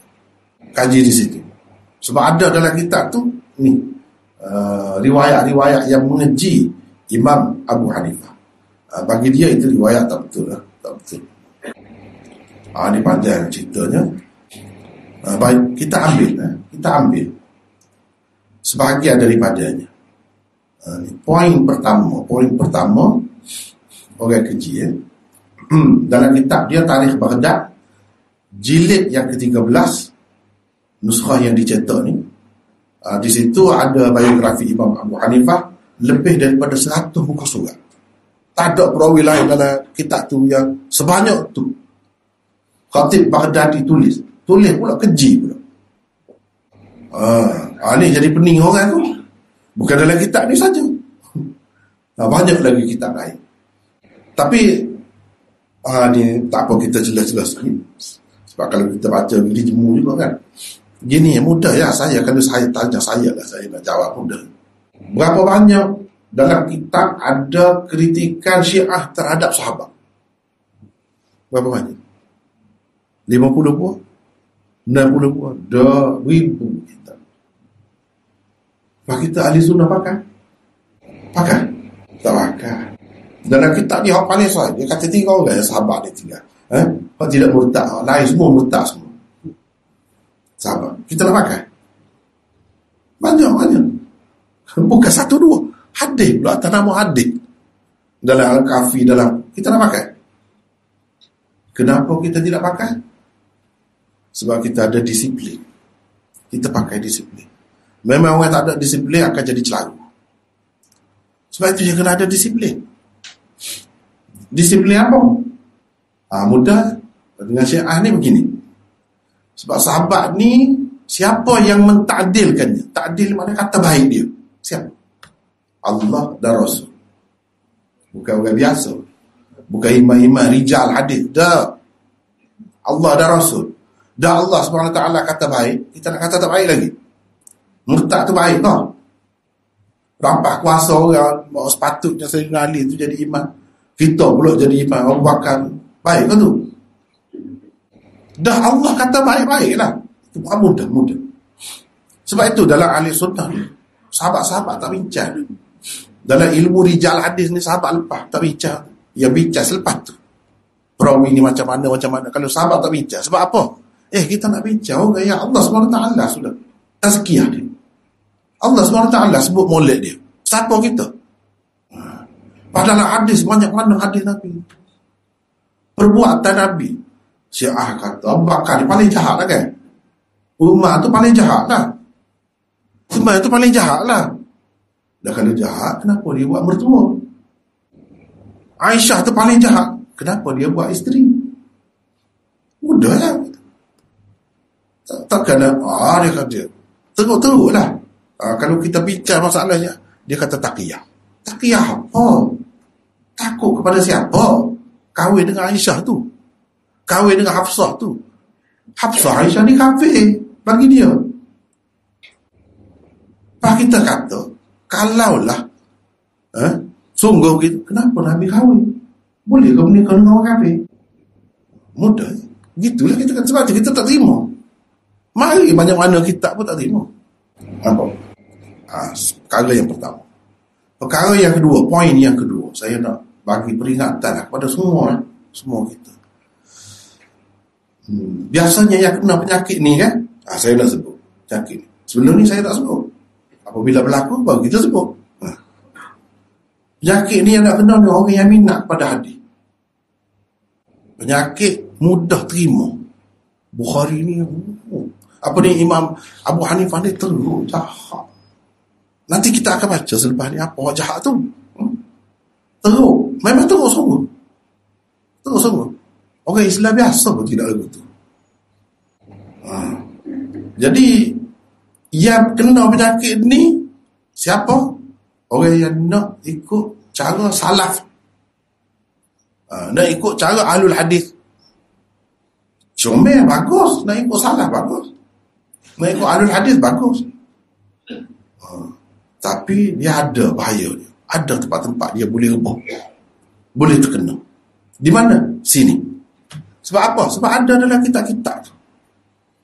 Dah ada dalam kitab, orang yang tidak erti menilai sanak-sanak ke apa, terkena. Ni kata dia, bukan sebuah dua kitab. Ni kitab ni sebut macam tu. Dia tak tengok dah sanad. Sedangkan ulama dulu ikutlah saya dah sebut ni. Ada misalnya kitab Uqaili. Kitab Uqaili. Kitab Uqaili. Dan dia ada tentang perawi-perawi kan? Tapi dia buat mari tu dengan sanad. Orang yang tak belajar sanad ke bos itu. Kalau belajar sanad selesai masalah. Dalam ni ada juga sebut, teruk-teruk. Sebab kita nak baca tiap-tiap satu banyak. Lagi saya nak kemukakan ini. Di dalam kitab As-Sunnah riwayat Abdullah ada Imam Ahmad daripada Ahmad. Dalam ni ada.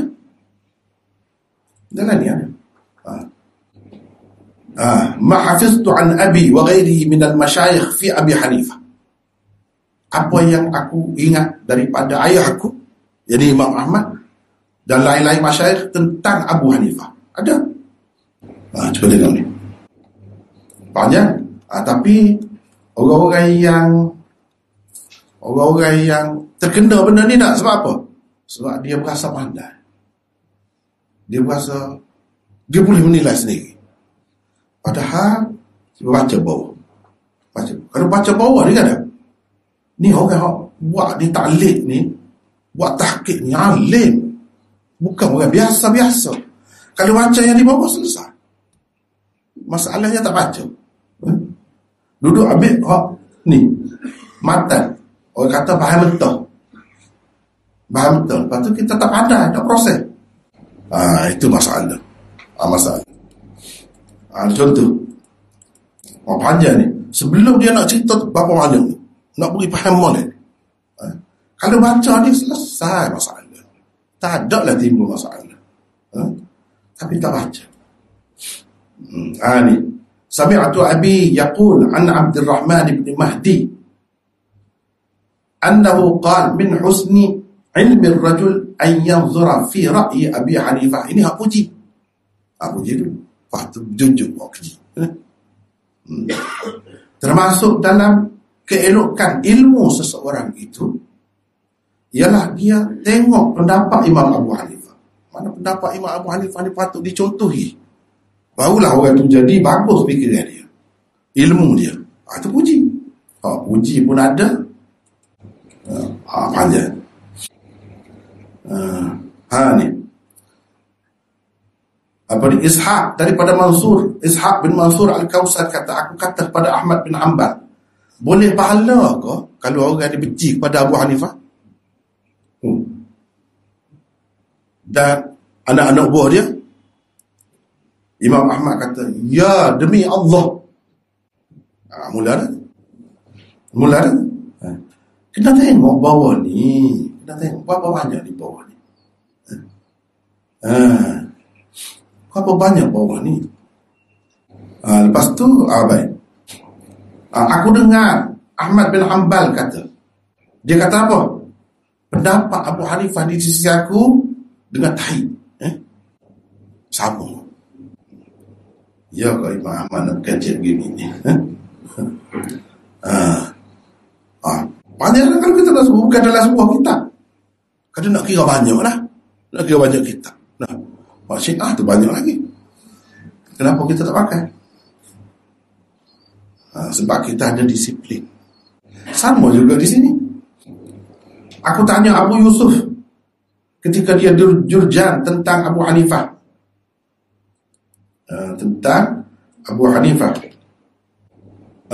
Bapanya, kenapa kamu dah buat apa? Tak tahu. Dia mati Jahmiyah. Dia mati sebagai seorang Jahmi. Sesatlah. Jahmiyah. Yang berpahaman Jahmiyah. Banyak. Kena semua. Abu Hanifah ni, kata satu orang kepada Ibn Mubarak, kami adalah sekali dengan dia. Abu Hanifah ni murjian, yaras saif. Dia berpendapat boleh memberontak terhadap kerajaan. Boleh. Ibn al-Mubarak tak kata apa, dia diam. Mana dia terima? Abu Hanifah macam tu. Murji'ah.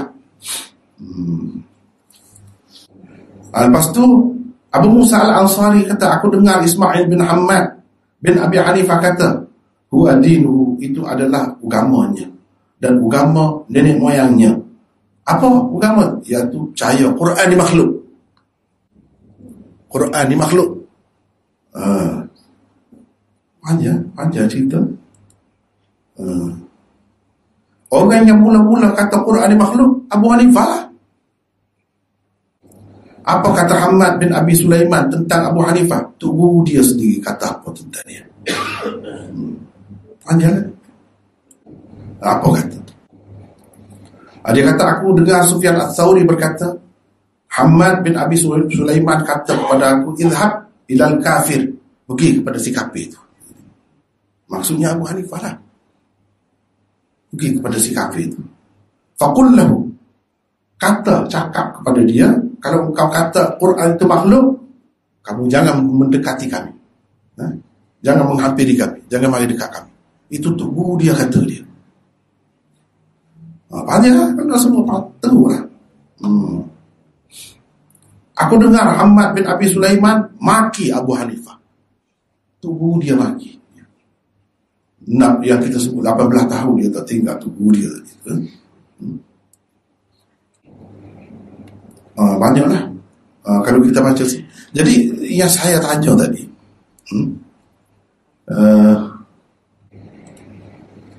Kalau Syiah kita terima, tak terima. Baik. Orang-orang yang mengikut sunnah lah, nak sunnah, nak salah, dia boleh terima baik Wahabi. Saya nak tanya, orang yang boleh terima baik Wahabi, berapa banyak orang tulis tentang Muhammad bin Abdul Wahab tu yang tak bagus? Macam-macam kata kan, Muhammad bin Abdul Wahab sampai ke zaman kita, haram sana, haram sini, sesak sana, sesak sini kan, Muhammad bin Abdul Wahab. Tapi orang yang percaya kepada Muhammad bin Abdul Wahab kan, dia terima ke? Lebih banyak lagi. Bukan riwayat-riwayat ni, kitab orang tulis. 100 lebih orang boleh buat lagi kitab ni, menunjukkan Muhammad Abdul Wahab ni jahat, tak betul, salah ajaran dia, sesat. Adik-adik dia sendiri tulis kitab. Tapi adakah orang Wahabi itu terima? Semua dah kan? Dah kan? Dia tak terima. Sebab apa? Dia kata ni musuh-musuh dia tulis. Oh, kita tahu tidak gitu. Tidak gitu ini jawapannya. Kalau kita ambil pendapat itu, kita boleh ke di sini? Tak boleh ke di sini? Abu Hanifah ni imam, tokoh, semua aku. Ni orang-orang yang sebut, ni orang-orang yang puji dia semua. Ni, Sufyan Ats-Tsauri, belajar dengan anak murid dia. Hamad bin Abi Sulaiman, tu guru dia. Tiba-tiba orang yang sama tu kerja dia. Boleh terima ke? Boleh terima, masuk akal. Dari Imam Abu Hanifah gitu kau. Kalau baca syarah dia di bawah ni, cuma bertemu, kita akan bertemu, selesai masalah. Tapi masalahnya tak baca. Tak baca. Baik. Dalam kitab tu, dalam kitab tu ada juga yang puji pun ada, yang puji pun ada. Jadi dua perkara tadi, kena ingat. Adakah orang Wahabi terima kritikan orang? Orang kata macam-macam. Ataupun orang tidak Wahabi lah, tidak Wahabi, tapi dia kaji cara dia, tak betul semua. Berapa amat ulama yang macam tu? Sehingga dia kata Muhammad bin Abdul Wahab tak ada salah apa pun. Dia bawa ajaran ahli sunnah juga, cuma aliran dia tu berbeza daripada kita. Adakah dia nak pakai orang yang kritik tu? Dia pakai? Tak. Begitulah juga kenapa kita orang ahli sunnah ni baik saja nampak Imam Abu Hanifah daripada dulu sampai sekarang. Sekarang ni makin lagi tenang, lagi tenang. Tiba-tiba ada orang buat menimbulkan kekecohan pula kan. Lagi tenang. Sebab apa? Orang yang tidak mazhab Hanafi memuji Hanafi.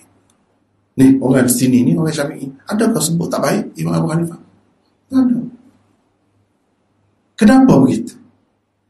Ulama-ulama lah, terutamanya ulama takut pening, dia tak cerita benda ni. Ada dalam kitab dia tahu. Kalau baca kitab dia, dia tahu jawapannya pun ada. Ni saya nak tunjuk kita. Ini kitab ditulis oleh ulama Pakistan. Satu-satu dia jawab. Hadis-hadis yang keji tadi. Dia sebut sebabnya. Satu-satu jawab. Contohnya, contoh kita ambil. Kalau dalam kitab Ibnu Adi, dalam kitab Ibnu Adi, dalam Kamil, Al-Kamil fi Du'afa'ir Rijal, dalam kitab-kitab Rijal ada sebut tentang Imam Abu Hanifah ni begini-begini. Hadis nombor satu, sanad nombor satu. Apa kata? Dalam sanad nombor satu tu ada siapa yang bermasalah? Disebut semua. Ni apa? Cuba tengok. Semua yang ada dalam kitab Ibn Adi itu dijawab dah oleh ulama kita. Dijawab dah. Ini cuba tengok. Berapa banyak. Kemudian di dalam kitab Ad-Du'afa Al-Kabir oleh Uqaili ada jawab juga. Ini jawapan. Berapa banyak. Ini Uqaili. Dalam kitab Ibn Hibban Al-Majruhin, Ibn Hibban pun ada sebut juga benda begini. Ulama sebut. Jawab. Cuba tengok. Sanak, dalam sanak Ibn Hibban je. Siapa ada. Mereka cerita je. Kalau saya nak sebut panjang. Sebab tu saya kata 2 hari. Betul habis ni. Semuanya bermasalah. Pak kita nak bakar kau bermasalah ni. Tentang satu orang yang besar haki tumor ni. Satu orang yang hebat semua orang akui. Lepas tu didakwa tu. Orang yang puji dia lah yang keji dia. Itulah yang didakwa. Pelik kan? Ni berapa banyak ni. Dalam kitab Ma'rifah wa Tarikh, dalam kitab Khatib Baghdadi ni, riwayat nombor 1, nombor 2, nombor 3, semua ada jawab. Kenapa kita tak boleh terima riwayat ni? Sebabnya ada orang ni dalam sanad dia. Lepas tu dari segi logiknya kita tak boleh terima. Contohlah saya ambil mula-mula. Di sana ada nombor 1 Ibnu Adi. Dia sebut tapi dalam bahasa Urdu. Ni. Dia Abdullah bin Muhammad bin Hayyan cerita kepada kami, Ibnu Adi kata. Tapi dia ada sanad. Ni amanah orang dulu kat mana-mana pun dia sebut orang keji pun ada sanad. Jadi kita boleh check. Sekarang ni kalau Muhammad bin Abdul Wahab tu orang kata macam-macam. Kita nak check sanad. Mana ada sanad apa? Ikut orang nak kata apa pun. Sedap kan macam tu kan? Kalau dulu dia bertanggungjawab, tengok dia ke muka sana. Jadi orang yang belajar dia boleh. Tak boleh ni. Ni orang ni ada. Dalam sana macam mana kita nak terima? Dia kata Mahmud bin Ghailan cerita kepada kami. Dia kata Mu'ammal cerita kepada kami. Lepas tu dia kata saya ada satu orang bertemu dengan Sufyan Tsauri di Hijr Ismail dekat Kaabah tu kan. Kaabah. Dia tanya masalah Sufyan Tsauri. Jawab, dia pun jawab. Jadi orang tu pun kata, tuan jawab masalah ni begini. Sedangkan Abu Hanifah kata begini-begini. Sufyan Tsauri pun kata, Abu Hanifah tu thiqah pun tidak, ma'mun pun tidak. Fiqah pun tidak, ma'mun pun tidak. Di dalam Al-Kamil jilid 8 buka surat 235, cetakan Beirut, Lebanon. Jawab kalau mengikut kaedah sanad riwayat tak boleh pergi riwayat. Sebab apa? Dalam sanad dia tu ada perawi majrur. Dengan sebab itu kita tak boleh terima.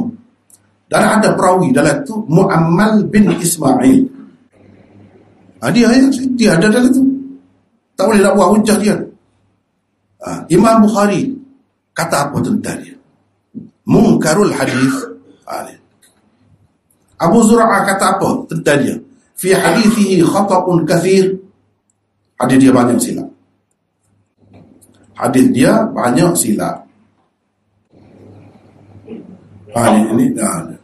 sebut begitulah. Fa innahu yarwi al-manakir an thiqati syuyukhi. Dia meriwayatkan benda-benda mengaku daripada guru-gurunya yang thiqah. Sa'di berkata saduq kathirul khata' wa lahu awha. Ni Ibnu Sa'ad berkata kathirul ghalab. Ibnu Qani' kata Salih yukhti. Daraqutni kata thiqah kathirul khata'. Kalau kata thiqah pun dia mesti ada lafaz jar juga bersamanya. Muhammad bin Nasr Al-Marwazi kata, li'addahu kana sayyi al-hifz kathir al-ghalat. Ini dalam Tahdzibut Tahdzib. Tentang orang ni. Okey, tentang orang ni. Jadi macam mana kita nak terima perawi yang kathirul ghalat, banyak silap, kathirul khata', banyak salah. Yukhti, selalu tersalah. Ada banyak keliru, waham. Sayyi'ul hifz, ingatan telur, selalu melakukan kesilapan dan meriwayatkan riwayat-riwayat yang mungkar. Jadi macam mana kita nak terima riwayat orang macam ni? Lepas tu kita tengok pula Sufyan Tsauri ni, kalau kita baca, dia termasuk dalam orang yang kagum dengan Imam Abu Hanifah. Tadi kita baca dah sebahagian. Kagum. Takkan dia nak kata begini pada Abu Hanifah?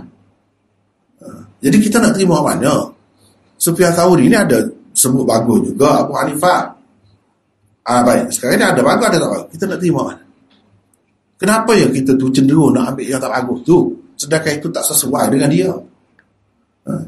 Tak sesuai dengan Imam Abu Hanifah. Lepas tu riwayat yang kita duduk pakai tu pun bukannya riwayat yang sahih pun. Riwayat orang yang telur. Sebab itulah dalam kitab Al-Intiqah Ibn Abdul Bar, dengan sanad dia, ada sanad ni. Ni kitab Al-Intiqah ni. Ni kitab ni lah. Kitab ni. Dalam kitab ni dia sebut. Dalam kitab ni dia sebut apa? Ni. Imam Abu Yusuf berkata, Sufyan Ats-Tsauri aktsaru mutaba'atan li Abi Hanifah minni. Abu Yusuf ni tu guru nombor satu, anak murid nombor satu Imam Abu Hanifah. Sangat anak murid dia lah. Dia kata Sufyan Ats-Tsauri ni lebih kuat lagi ikut Abu Hanifah daripada aku.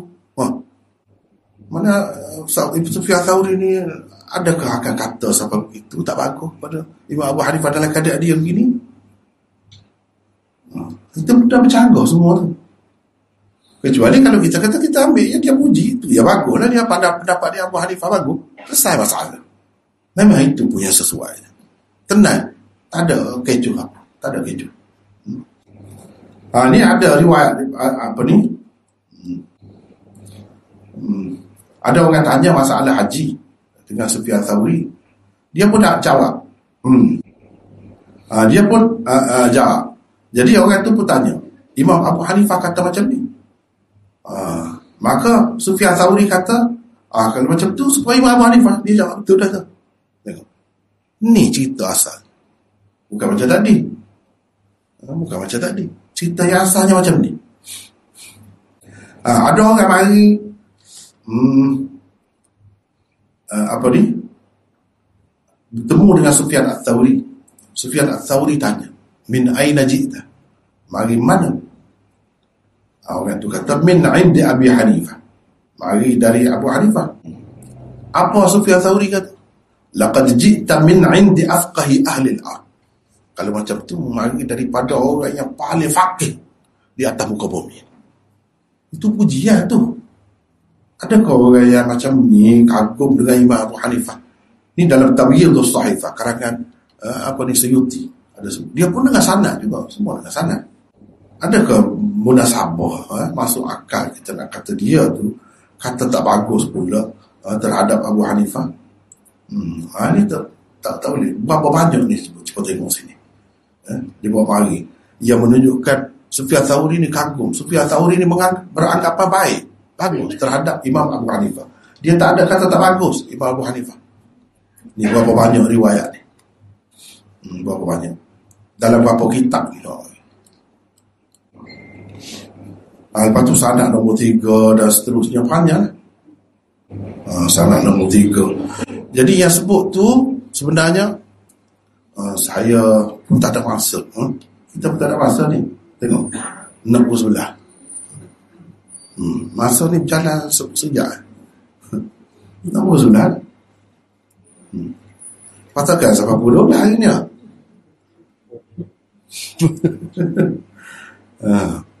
Jadi gitulah. Berapa banyak di sini ya, kalau kita perhatikan.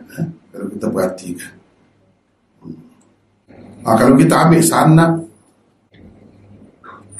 sanad yang ke-18, Dalam kitab-kitab lain pun ni jugalah ada.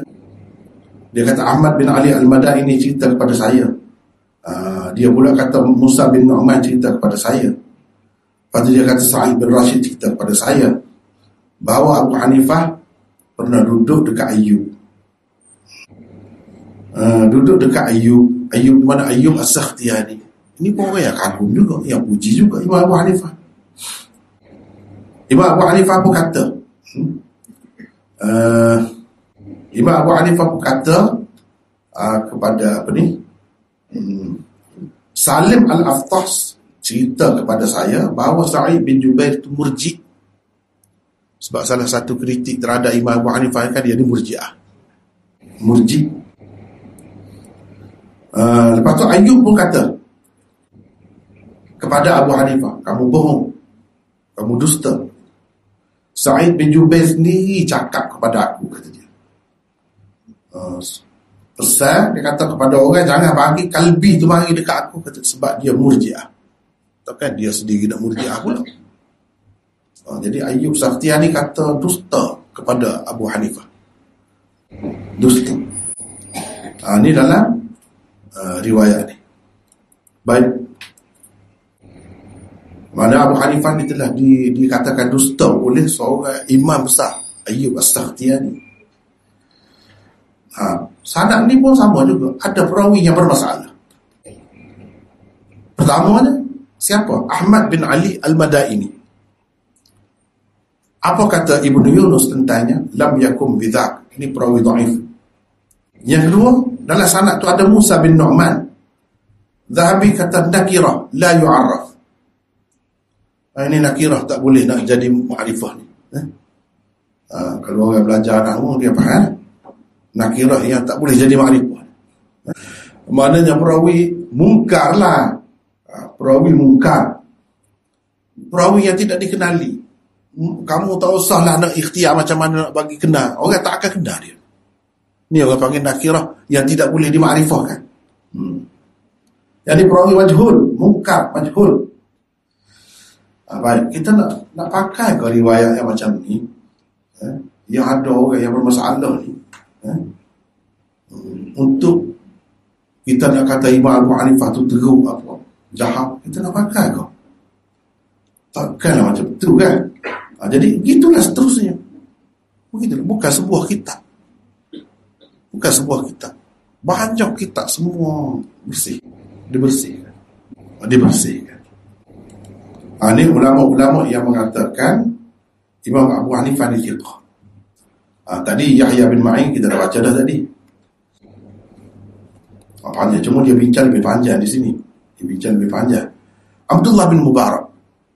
Orang kata Abdullah bin Mubarak kata bukan-bukan kepada Imam Abu Hanifah. Siapa Abdullah bin Mubarak ni nak kata bukan-bukan kepada Imam Abu Hanifah? Tu guru dia. Kalau Imam Abu Hanifah sana belajar buat apa dengan dia? Dia puji, ada je. Khatib Baghdadi sendiri yang 100 muka surat lebih cerita keburukan kekejian Imam Abu Hanifah, dia pun ada sebut juga dengan sanad dia. Ibnu Mubarak kata apa? Kana Abu Hanifah ayah. Abu Hanifah ni tanda kebesaran Tuhan. Siapa setara tu? Bukan calon-calon orang, tanda ni. Kalau kita kata mukjizat Nabi kau ni, mukjizat Nabi lahir kemudian. Orang pun kata ke dia. Orang kata ke dia, ayat ni tanda buruk ke? Takut tanda tak baik lah. Ayat Abang Abdul Rahman kata tanda baik. Ayat tu mana tanda? Dia pun kata, uskut ya hadha. Duduk diam kamu. Kalau tak baik, orang kata ghayah. Ghayah fisyar.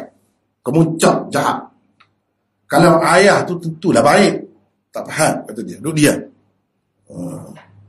Kemudian dia pun baca ayat, wa ja'alna ibna Maryam wa ummuhu ayah. Kami jadikan ibnu Maryam, Nabi Isa dan mak dia tu sebagai tanda. Tanda ini tanda baguslah.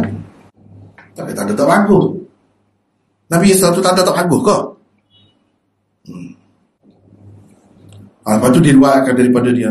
Dia kata alangkah hebatnya majlis Abu Hanifah. Penuh dengan fuqaha. Dia ni seorang yang berkelakuan baik. Cantik orangnya, pakaiannya pun kemas. Pernah pada suatu hari dalam masjid Jamek, ular jatuh. Ular jatuh atas riba Abu Hanifah ketika dia duduk mengajar. Lari berceludar orang. Orang lari. Fama ra'aituhu zada ala an nafadha al-hayya wa jalasa makanahu. Aku tengok ni Ibnul Mubarak, Abdullah bin Mubarak kan. Aku tengok dia tenang je. Apa dia buat? Tak ada. Dia buat, lepas tu dia duduk balik tempat dia. Lepas tu dia kata, laula anna Allah aghathani bi Abi Hanifah wa Sufyan kuntu kasairin nas. Kalau tidak kerana Allah tolong aku melalui Abu Hanifah dan Sufyan, aku ni jadi seperti orang ramai-ramai. Orang biasa je aku. Jadi hebat macam ni, kamu anggap aku ni alim, hebat. Sebab ni Abu Hanifah. Adakah orang macam ni nak keji pula anak murid dia? Tak benar sama, tak masuk akal tu. Tak masuk akal tu. Seperti mana kita nak kata Nabi nak keji sahabat-sahabat dia sanggup mati kerana dia. Adakah begitu? Puji ada. Memang banyak pun dalam hadis. Tiba-tiba orang kata Nabi keji. Pelik tu. Orang yang sanggup mati kerana dia, kerana Islam, takkan dia nak keji. Ni orang berjasa kepada ilmu dia. Ibnu Kathir kata, Abdullah bin Mubarak dan Sufyan al-Thawri kata, Abu Hanifah ni afqaha ahli al-ard, penduduk bumi yang paling faqih, paling hebat dalam fiqh. Pada masa tu orang tanya Hibban bin Musa. Orang tanya. Hibban bin Musa kata, orang tanya Ibnul Mubarak, Malik kalau lebih fakir atau Abu Hanifah? Dia kata Abu Hanifah. Tengok. Siapa tu? Abdullah bin Mubarak. Semua orang tahu dia ni siapa. Muhaddis yang terkenal. Begitu sekali dia puji Imam Abu Hanifah. Dia baik dari segi ilmunya, dari segi ugamanya, dari segi ketenangannya, orangnya tenang, dari segi kebijaksanaannya. Bagaimana orang macam ni dipuji oleh macam dia boleh menghina hadis Rasulullah? Dia kata kalau Rasulullah ada cerita, Rasulullah akan ambil pendapat aku hanya. Mana kau Imam Abu Hanifah kecil macam tu? Rasulullah kena tumpai dia mana? Akan ambil banyak pendapat dia. Tak pernah sabar semua. Orang sehebat ni yang dipuji ni bercakap macam tu. Kecuali musuh dia lah. Orang banyak musuh ni macam tu. Taufik Israel bin Yunus. Dia ramai ni. Dia semua lepas orang-orang. Sahal bin Muzahim kata dia bagus. Bukan seorang, ramai. Lepas tu kita nak ketepi semua ni. Nak ambil ni, apa pesen kita ni? Jadi suka yang busuk setelah ada yang wangi. Begitulah. Lepas tu ini satu kitab yang lain, perbandingan Imam Abu Hanifah dan Imam Bukhari. Kenapa riwayat Imam Abu Hanifah tidak ada dalam Bukhari? Ini orang kata Bukhari tak kenal dia, Bukhari anggap dia tak boleh pakai. Mudah kata kan. Sedangkan kalau kita tengok kitab-kitab ni tidak begitu. Tidak semestinya kalau seseorang tu tak ada dalam kitab tu maknanya pengarang dia anggap tidak bagus. Tak boleh buat kesimpulan begitu. Seramai mana anak murid Imam Abu Hanifah tu ada dalam Sahih Bukhari, ada dalam kitab-kitab lain. Seramai mana. Kalau mengikut setengah-setengah orang, Imam Abu Hanifah ni Murji'ah ni sesat. Anak-anak murid dia sesat semua. Bergerak tu berapa juta mengikut dia daripada dulu sampai hari ni. Hari ni saja juta dah. Berapa zaman tahun 80 kita lahir, dekat benar dengan Rasulullah SAW. Tiba-tiba kita kata sesat habis. Tak boleh. Kena takut kepada Allah SWT. Kena tengok ni. Jangan mudah nak kata, kan? Baik. Dalam Bukhari Muslim, adakah riwayat daripada Imam Syafi'i? Ada. Waktu Imam Bukhari tak percayalah pada Imam Syafi'i. Kalau gitu, bolehkah buat kesimpulan itu? Tak boleh, kan? Kalau itu alasannya, sebab apa tak ada Imam Abu Hanifah, riwayat dia tak ada, bermakna Imam Bukhari ni tak kenal dia, tak suka kepada dia, anggap dia ni tidak layak. Lepas tu, kenapa tidak ada riwayat Imam Syafi'i?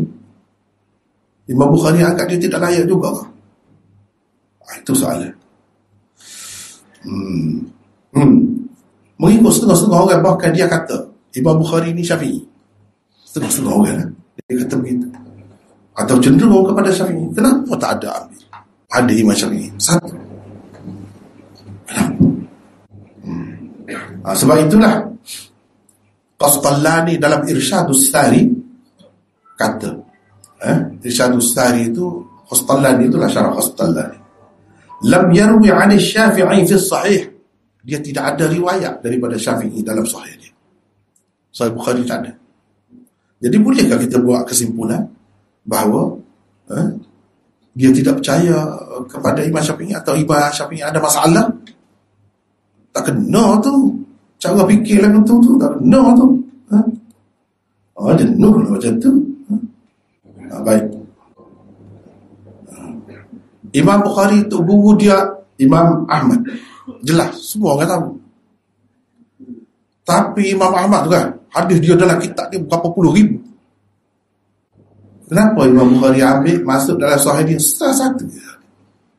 Dia tak percaya kepada Imam Ahmad ni satu saja. Kenapa Imam Ahmad tak boleh pakai? Kau tak bagus ke riwayat dia? Sebab itulah orang mengaji, kalau mengaji temu semua. Kalau mengaji ikut disiplin betul, temu. Tak ada masalah apa. Imam Bukhari sendiri kata, aku masuk ke Baghdad 8 kali. Aku pergi Baghdad 8 kali.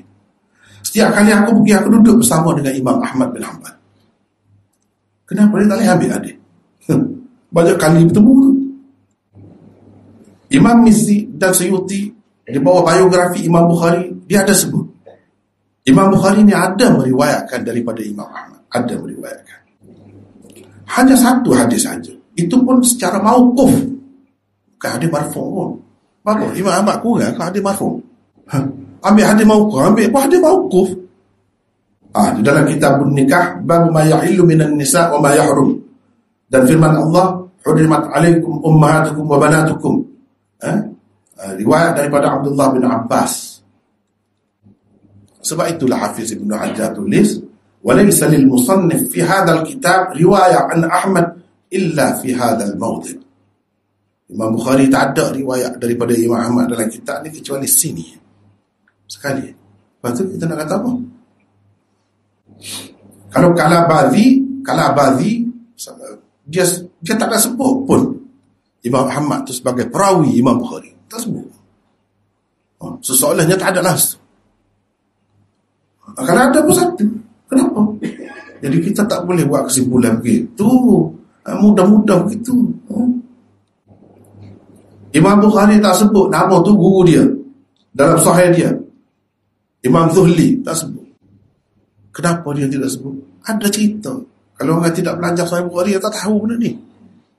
Ada cerita apa sebab? Ada cerita, saya nak pilih reka-reka. Padahal tu guru dia tu bukan main, sambut dia bila Imam Bukhari sampai kena sabur, sampai 2-3 marhalah. Bapa-bapa batu orang duduk nak sambut Imam Bukhari di zaman tu. Guru dia lah yang menggalakkan, tapi dia tak sebut nama tu. Kenapa? Tu kena cerita semula lah. Sebab kita pun mengajar Bukhari, kan, insyaAllah akan bertemu benda tu. Apa kata tu guru dia? Idhabu ila hadar rajul as-salih fasma'u minhu. Kamu pergi sambut ni orang soleh, kamu dengar hadis daripada dia. Tapi Imam Bukhari tak riwayatkan daripada dia tu dengan jelas. Tak riwayat. Kenapa begitu?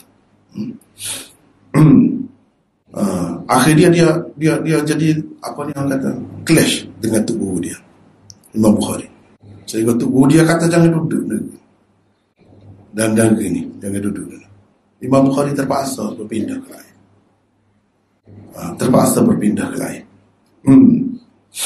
Tak apalah. Imam Muslim semua orang tahu ada murid Imam Bukhari kan. Tapi Imam Muslim tidak ada meriwayatkan satu pun riwayat Imam Bukhari dalam Sahih Muslim. Orang-orang yang tidak faham dia tak tahu benda-benda ni. Sebab tu gitu. Jadi masalah. Lepas tu Imam Muslim tak percaya kepada Imam Bukhari. Hadis Imam Bukhari rendah ke? Kenapa tak ambil satu ke? Tak ada. Satu pun tak ada. Nak ceritanya tak boleh kita buat kesimpulan. Kalau tak ada riwayat agak, maknanya pada anggapan dia tak agunglah orang tu, ataupun orang tu ada masalah lah tu, gitu. Tak boleh gitu.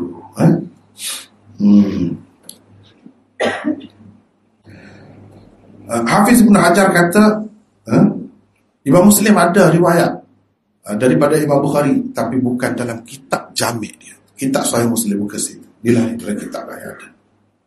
Dalam kitab, kenapa dia tak ambil? Itulah kitab hadis dia. Rawa anhu Muslim fi ghairi sahih. Anda semua ada rujukan semua ni kan? Semua ada rujukan di bawah ni, ada rujukan. Padahal Imam Muslim tu kan bukan mainlah dia, sayang kepada Imam Bukhari, kagumnya pada Imam Bukhari.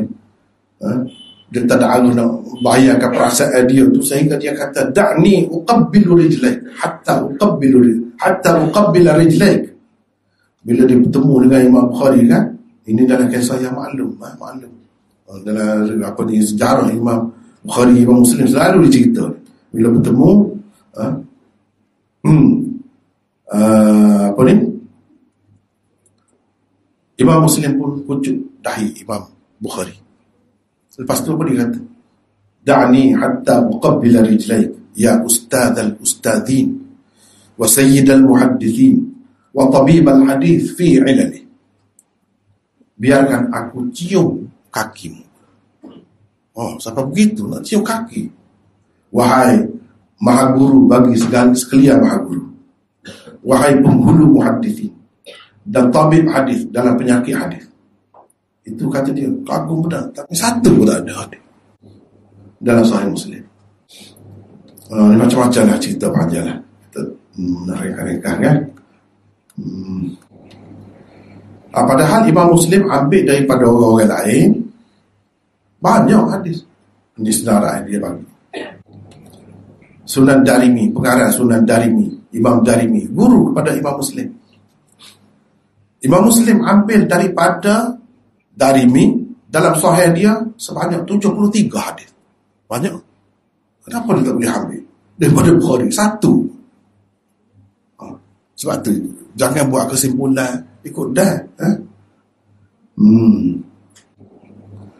Dia ambil daripada guru dia Abu Zakaria Yahya bin Yahya banyak sekali hadis di dalam sahihnya. Di dalam bab-bab ni ada riwayat daripada guru dia Abu Zakaria Yahya bin Yahya bin Bakr bin Abdul Rahman At-Tamimi Al-Minqari.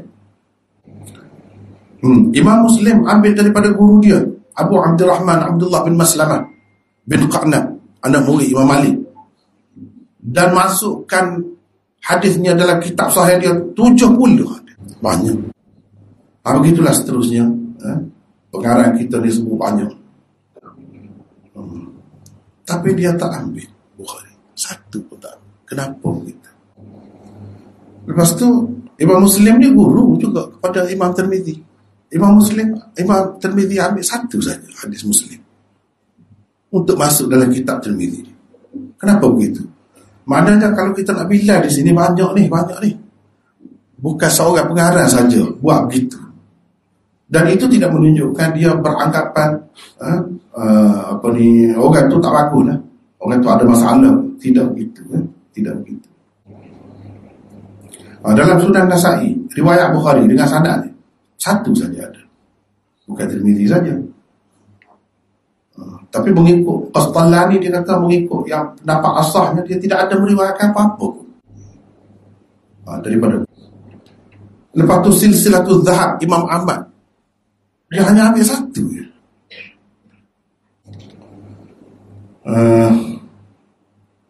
Banyak sebab lah kenapa.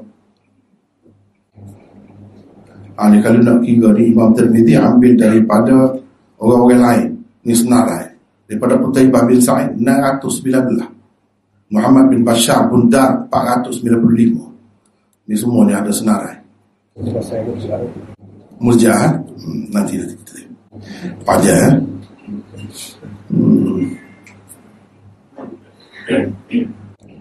eh? Imam Bukhari berkata tentang Murji'ah, tentang Murji'ah. Sebab apa tidak riwayat? Banyak sebab Antaranya pahaman tidak sama Imam Bukhari kalau baca dalam buku saya Syarah Sahih Bukhari jilid pertama tu, situlah tempat Imam Bukhari banyak kritik Murji'ah. Di situ saya sudah bincang panjang Imam Abu Hanifah pendapat dia macam mana tentang iman. Iman itu qaul dan fi'il ke, ataupun iman itu tasdiq bil qalb qaul bil lisan dan fi'il, amalan itu tidak termasuk ke macam mana? Kalau Imam Bukhari dan muhaddisin dia berpendapat iman itu ialah qaul dan fi'il, kata mengaku kita beriman dan kita buat. Panjang kita tengok situ lah. Tapi Imam Abu Hanifah kata iman itu iqrar dan tasdik, amal tak termasuk dalam juzuk iman yang membentuk iman. Dengan arti kalau tak ada itu kita tidak beriman lah. Bukan begitu. Imam Bukhari pun dia kata iman tu amal tu sebahagian daripada iman pun. Dia bukanlah kata kalau tak ada amal maknanya kita tidak Islam, kita tidak beriman. Dia pun tidak kata begitu juga. Cuma kita sebut begitu. Iman itu at-tasdiq bil qalb, wal iqrar bil lisan, wal amal bil jawarih. Tiga kena sebut. Mana tak boleh anggap tidak penting amal tu. Amal tu sebahagian daripada iman juga. Imam Abu Hanifah asyik dia beza situ. Sebab itu dia dikatakan Murji'ah. Sebab manusia ni kalau dia tidak beramal pun kita tak boleh nak kata dia tu kafir. Kalau selagi dia mengaku dia Islam, dia tidak sembahyang misalnya, kata tak sembahyang sepanjang hayat dia, keluar kau daripada Islam. Imam Abu Hanifah sebab apa dia berpendapat begitu? Dia berhadapan dengan puak-puak Khawarij, puak-puak Mu'tazilah yang mengatakan orang yang melakukan dosa besar kafir. Wah, tidak sembahyang dia tidak dosa besar, kafir. Bila kafir kekal dalam neraka. Imam Abu Hanifah kata tidak. Situ. Dan sebenarnya pendapat Imam Abu Hanifah ni orang lain bukan begitu juga. Kalau tak sembahyang sepanjang hayat tu, dia mengaku dia Islam, dia sebut dia Islam, bila dia mati tidak kita pergi ke bumi tempat perkuburan Islam kan?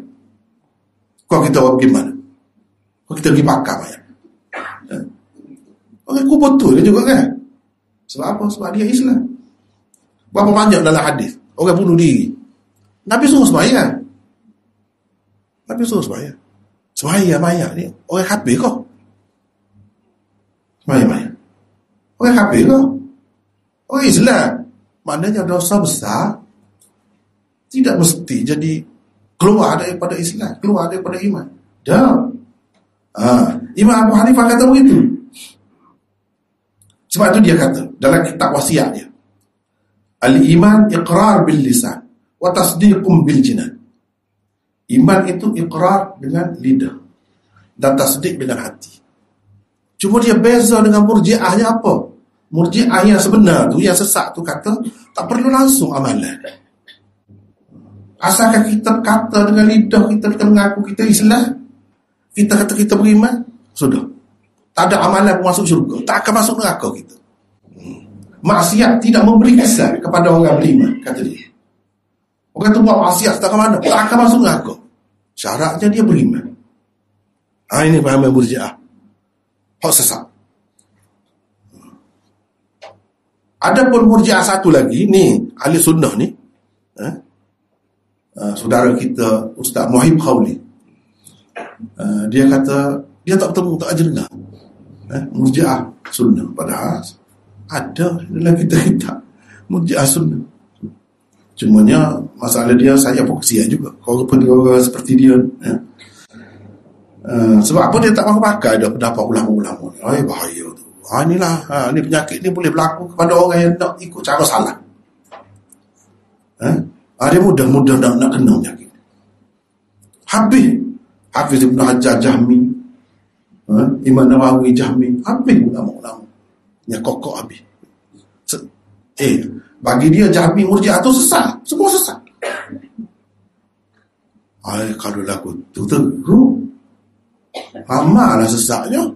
Berapa ramai perawi dalam Bukhari Murji'ah, dikatakan Murji'ah. Kenapa Imam Bukhari ambil orang sesat pula kau? Patut jadi soheh kau orang sesat ni.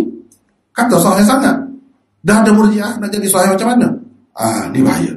Akhir sekali puak-puak ni dia akan tolak habis hadir-hadir. Sebab apa? Ada Murji'ah, ada Murji'ah sesat, Murji'ah mesti sesat. Padahal tak mesti begitu. Kalau kita faham sumpah ulama-ulama ramai-ramai faham ni kan, selesai masalah. Murji'ah hak tak boleh, hak Imam Bukhari lain-lain tak mahu ambil, tak mahu terima tu, pulau tu, Murji'ah mana hak sesat? Ni Murji'ah yang dia ambil, mana hak tidak begitulah. Hak tidak begitulah. Kalau tidak, kalau kita kata semua Murji'ah tu sesat, mananya Imam Bukhari ni, perawi-perawi dia orang sesat saja. Bukan Murji'ah saja, Syiah pun ramai ada, Khariji pun ada, Nasibi pun ada. Semua sesat tu. Kena kira Imam Bukhari dan Imam-Imam ada nak ajar kepada kita, jangan mudah dengar orang royak, orang kata. Kadang-kadang orang kata dia tu Murji'ah, dia tu begini, padahal dia tak pun. Jangan mudah dengar. Kita kena cek molek. Sebab Abu Hanifah ni dia kata orang yang maksiat serah kepada Tuhan, tak tahu keadaan. Itu makna irja' Murji'ah, makna orang yang menyerah kepada Tuhan, orang yang melakukan maksiat. Kalau Tuhan nak ampun dia, boleh. Inna Allah la yaghfiru an yushraka bihi wa yaghfiru ma duna dzalika liman yasha. Itu Tuhan kata gitu. Selain syirik Tuhan boleh maaf berlaku. Dia tak boleh maaf. Kalau orang tu salah macam mana, dia tak boleh maaf. Boleh kan? Dah boleh, mana kita serah ke dia? Kita tak tahu, kita tak boleh kata mesti dia ada neraka, tak boleh kata. Sebab apa? Dia melawan dengan buat-buat khawarij tu. Buat-buat khawarij kata orang tak sembahyang misalnya masuk neraka, kekal dalam neraka, jadi kafir tu lah. Imam Abu Hanifah nak kata tidak begitu. Banyak buktinya, bukti dia masih Islam, dia beriman. Kalau selagi beriman, akhirnya kalau dia masuk neraka, masuk syurga juga, bukan kekal dalam neraka. Mungkin dia dapat syafaat, mungkin syafaat Nabi ke, syafaat siapa-siapa ke, mungkin Allah SWT masukkan dia juga, dia dalam syurga. Gitu caranya. Dia Allah SWT boleh maaf. Itu maksud irja', tangguhkan. Kita tak kata mesti ada neraka, kita tangguh, serah kepada Tuhan. Itu maksud irja'. Jadi orang yang berpahaman begitu dipanggil Murji'ah dari segi bahasa. Seperti bid'ah, ada bid'ah istilah, ada bid'ah lughah. Kan? Sehingga orang kata sembahyang tarawih tu ni'matil bid'atu hadhi, itu bid'ah lughah. Hak ni pun Murji'ah dari segi bahasa. Sebab ada makna dia apa ni? Tidak buat keputusan, serah kepada Tuhan. Itu dari sudut tu Murji'ah. Sedangkan kalau kita tengok amalan bapak dia, orang Hanafi ni lebih kuat lagi daripada orang Syafi'i dari segi amalan. Sebab apa? Dia witir wajib, sembahyang sunat subuh wajib, tak sembahyang berdosa. Orang Syafi'i relax lah, tak sembahyang apa. Mana lebih banyak amalan? Mana dia tu kata Murji'ah kata tak penting amalan, dosa tidak memberi kesan apa-apa. Bapak Murji'ah tu memanglah salah. Dia kata sebagaimana orang kafir, kalau dia buat kewajikan sia-sia, tak ada memberi kesan apa-apa. Begitu juga orang beriman, kalau dia buat maksiat, tak ada memberi kesan apa-apa. Itu Murji'ah yang sesat. Murji'ah ahli sunnah tidak gitu. Kalau kita bahagi Murji'ah ni ada dua, selesai masalah, tak timbul dah. Ni kalau tidak akan datang, akan tolak habis Bukhari, Muslim, semua tak betul semua. juga ambil orang sesat. Apa? Oh, jadi kita lebih kenal sesat atau tidak sesat daripada Imam Bukhari. Bahaya tu. Bahaya. Sebagaimana buat-buat kalau kita kata tempat kita ni, orang panggil aswaja tu kan, dia mudah nak terkena semua kubur, puja kubur, dia mudah nak pergi ke situ. Nak percaya kepada apa ni Nabi Khadir, jumpa dengan Khadir lah orang tu orang ni, mudah nak terima. Dia mudah nak terima banyak lagi lah. Benda-benda gitu. Dia mudah nak terkena. Tapi tak mesti juga kena. Tak mesti juga. Mudah nak terpengaruh dengan Jahmiyah. Tapi Asy'ariyah tidak Jahmiyah. Jangan kita pukul Asy'ariyah di Jahmiyah. Jangan gitu. Saya dah sebut dah berapa kali. Asy'ariyah ahli sunnah. Padahal kemudian ni ahli sunnah semua. Salafiyah ahli sunnah. Wahabi ahli sunnah. Cuma orang yang tidak faham dia duduk pagi-pagi kata begini-begini. Seperti mana orang pernah kata kepada Imam Abu Hanifah, Muhammad bin Abdul Wahab tak selesai lagi. Tak selesai. Duduk sibuk, duduk bahar. Satu hari bayangkan. Bila selesai, tenang. Seperti kita sekarang ni, walaupun tidak mazhab Hanafi pun, kita pandai comel, kita pandai elok dia. Walaupun kita tak ikut dia. Tidak gitu kan? Satu hari nanti Muhammad bin Abdul Wahab pun boleh jadi begitu. Sebab sekarang ni orang tak faham lagi.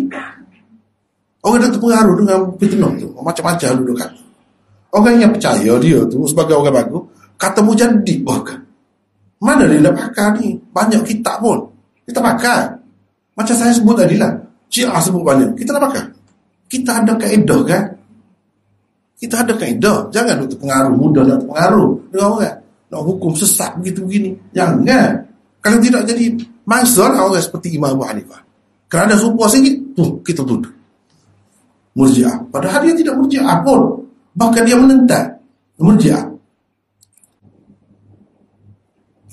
Imam Abu Hanifah sendiri kata, ini dia tulis surat kepada anak murid dia Uthman Al-Batti. Dalam surat dia, orang duduk-duduk Murji'ah dia lah. Susah lah jadi beramal orang keliru. Imam-imam besar pun jadi pengaruh juga kadang-kadang. Terpengaruh main dengan fitnah. Terpengaruh. Imam Abu Hanifah kata di dalam surat dia. Ini surat dia ni, Ad-Risalah ila Uthman Al-Batti. Dia kata, "Fama dhanbu qaumin takallamu bi'adl." Apa salahnya orang yang bercakap dengan betul, kata dia. Maksudnya dia royak tu hak sebenar, hak betul dah. Wa sammahum ahlul bid'ah bihadzal ism. Ahli bid'ah bui nama ni kepada dia. Mana Murji'ah tu ahli bid'ah bui ke dia. Sebab mereka tak sanggup dah nak lawan dengan Abu Hanifah ni kan, tolak. Jadi apa cara aja? Fitnah. Supaya orang tak terima dia. Itu cara dia. Kalau nak lawan hujah, tak boleh lawan. Itu kan dalam banyak-banyak tadi kan. Macam-macam dia sebut Abu Hanifah diminta bertaubat 2 kali. Kemudian dia bertaubat. Taubat daripada kekufuran. Padahal kalau kita baca cerita yang sebenarnya, buat-buat khawarij itu, dia tangkap Imam Abu Hanifah sebab orang-orang dia kata, inilah syekh buat-buat ahli sunnah ni, inilah syekh ni. Mereka pun minta bertaubat daripada kekufuran. Abu Hanifah pun dia kata, saya bertaubat daripada segala kekufuran. Tipis dia. Daripada semua kekufuran. Lepaslah dia. Lepas tu pokok dia kata, dah tu. Dia kata melepas daripada semua kita maksudnya, kekufuran kita. Bukan dia melepas daripada kekufuran daripada kita ni dia angkat kufur. Dia lepas daripada kita lah. Dia tak dengan faham dia tu. Panggil pula. Sekali lagi. Pasal pula. Apa kata dia? Saya royak dah ke tadi? Saya tahu. Dia kata kamu maksud gini-gini. Mana kamu tahu? Hati saya. Kamu tahu tu berdasarkan apa? Berdasarkan hati saya. Bertaubat daripada kufur-kufur maksud gana. Yakin kau? Qazal. Yakin? Dia tanya. Dan waktu kata Zal. Dia pun baca inna ba'da zanni ithmun. Sebahagian daripada sangkaan itu dosa. Dan kalau dosa, mungkin kena bertaubat. Kalau tidak bertaubat, mungkin kafir. Imam Abu Hanifah kata, nah, bertaubat apa dia bertaubat. Lepas dia. 2 kali bertaubat itu maksudnya. Bukan cerita lain bertaubat. Semua berhenti daripada Murji'ah. Tak ada lah. Tak betul tu cerita tu. ni benda. Pengaruh tentang Imam Abu Hanifah ni banyak sangat. Dia kata ahli bidah mah bui nama ni. Walakinnahum ahlul adli wa ahli sunnah. Mereka ni buat dia ni ahlul adli dan ahli sunnah. Wa innama samma wa innama hadha ismun sammahum bihi ahlu syad'an. Ni pokok musuh ni bagi nama ni kepada pokok ni. Pokok dia tu lah. Pokok nama Murji'ah. Mana pokok dia? Seperti sekarang ni lah. Tak serupa sikit Wahabi. Tidak gitu ni. Tak serupa sikit Wahabi. Sama. Penyakit ni pengajaran juga muncul juga ada cerita ni dah. Jadi kita boleh cakap tadi. Kenapa lah kalau tidak tak nampak cerita ni. Rupanya ada dah dulu. Mesti tuduh-tuduh begini. Siapa jadi mangsa? Umat lah jadi mangsa. Dari riwayat dia tak mahu terima. Orang nak mengaji tak bui mengaji. Dia lah jadi anggap sesat. Padahalnya orang sesat tu macam mana? Orang sesat tu macam mana? Baik. Kalau kita tengok. Ini tuduhan irja' ni. Murji'ah ni tu tidak sahih. Tidak sahih. Ini Murtada Az-Zabidi. Pensyarah kita hiyat tu dia kata. Nisbah irja' tuduhan itu tidak sahih. Anak-anak murid imam semua sekali ala khilafi ra'yi ashabil irja', tidak berpendapat seperti Murji'ah yang sesat tu. Kalaulah Abu Hanifah Murji'ah, mestilah anak-anak buah dia mengikut dia. Lepas tu Imam Bukhari tu riwayat daripada Maki bin Ibrahim. Siapa Maki bin Ibrahim? Dia tu panggillah pada hadis sulasiyah dia. Hadis sulasiyah dia tu ada 22. Berapa daripada tu? Sikit jauh lain daripada Maki bin Ibrahim. Itu anak murid Imam Abu Hanifah. Murji'ah juga lah. Pasal sesat lah. Macam mana nak bangga dengan orang sesat? Ya, itu benda je. Mana tak betul dalam dakwah kalau kata Imam Abu Hanifah ni Murji'ah. Sebab apa? Imam Abu Hanifah sendiri kata sembahyang di belakang Murji'ah tu tak sah. Dia Murji'ah pula. Kau boleh kan? Dia kata orang yang sudah diijmakkan seperti Imam Pak ni ijmak ulama dengan tuduhan-tuduhan fitnah yang seumpama itu tidak memberi apa-apa kesan. Tidak memberi apa-apa kesan. Bukan semua pun adalah seorang dua muhaddithin yang terpengaruh lah. Nak ceritanya muhaddithin pun dia orang boleh terpengaruh. Main duk sebab banyak-banyak. Begitulah. Dia cuba tengok ni. Kita nak tengok berapa ramai perawi Murji'ah dalam Sahih Bukhari. Kalau Murji'ah tu sesat, beratlah. Kalau pilih pendapat serupa saya cerita tu, selesai masalah. Kalau nak pilih hak jadi bercelaru, jadi selerok kau, kau nak pilih hak jadi tenang gitu. Gitu.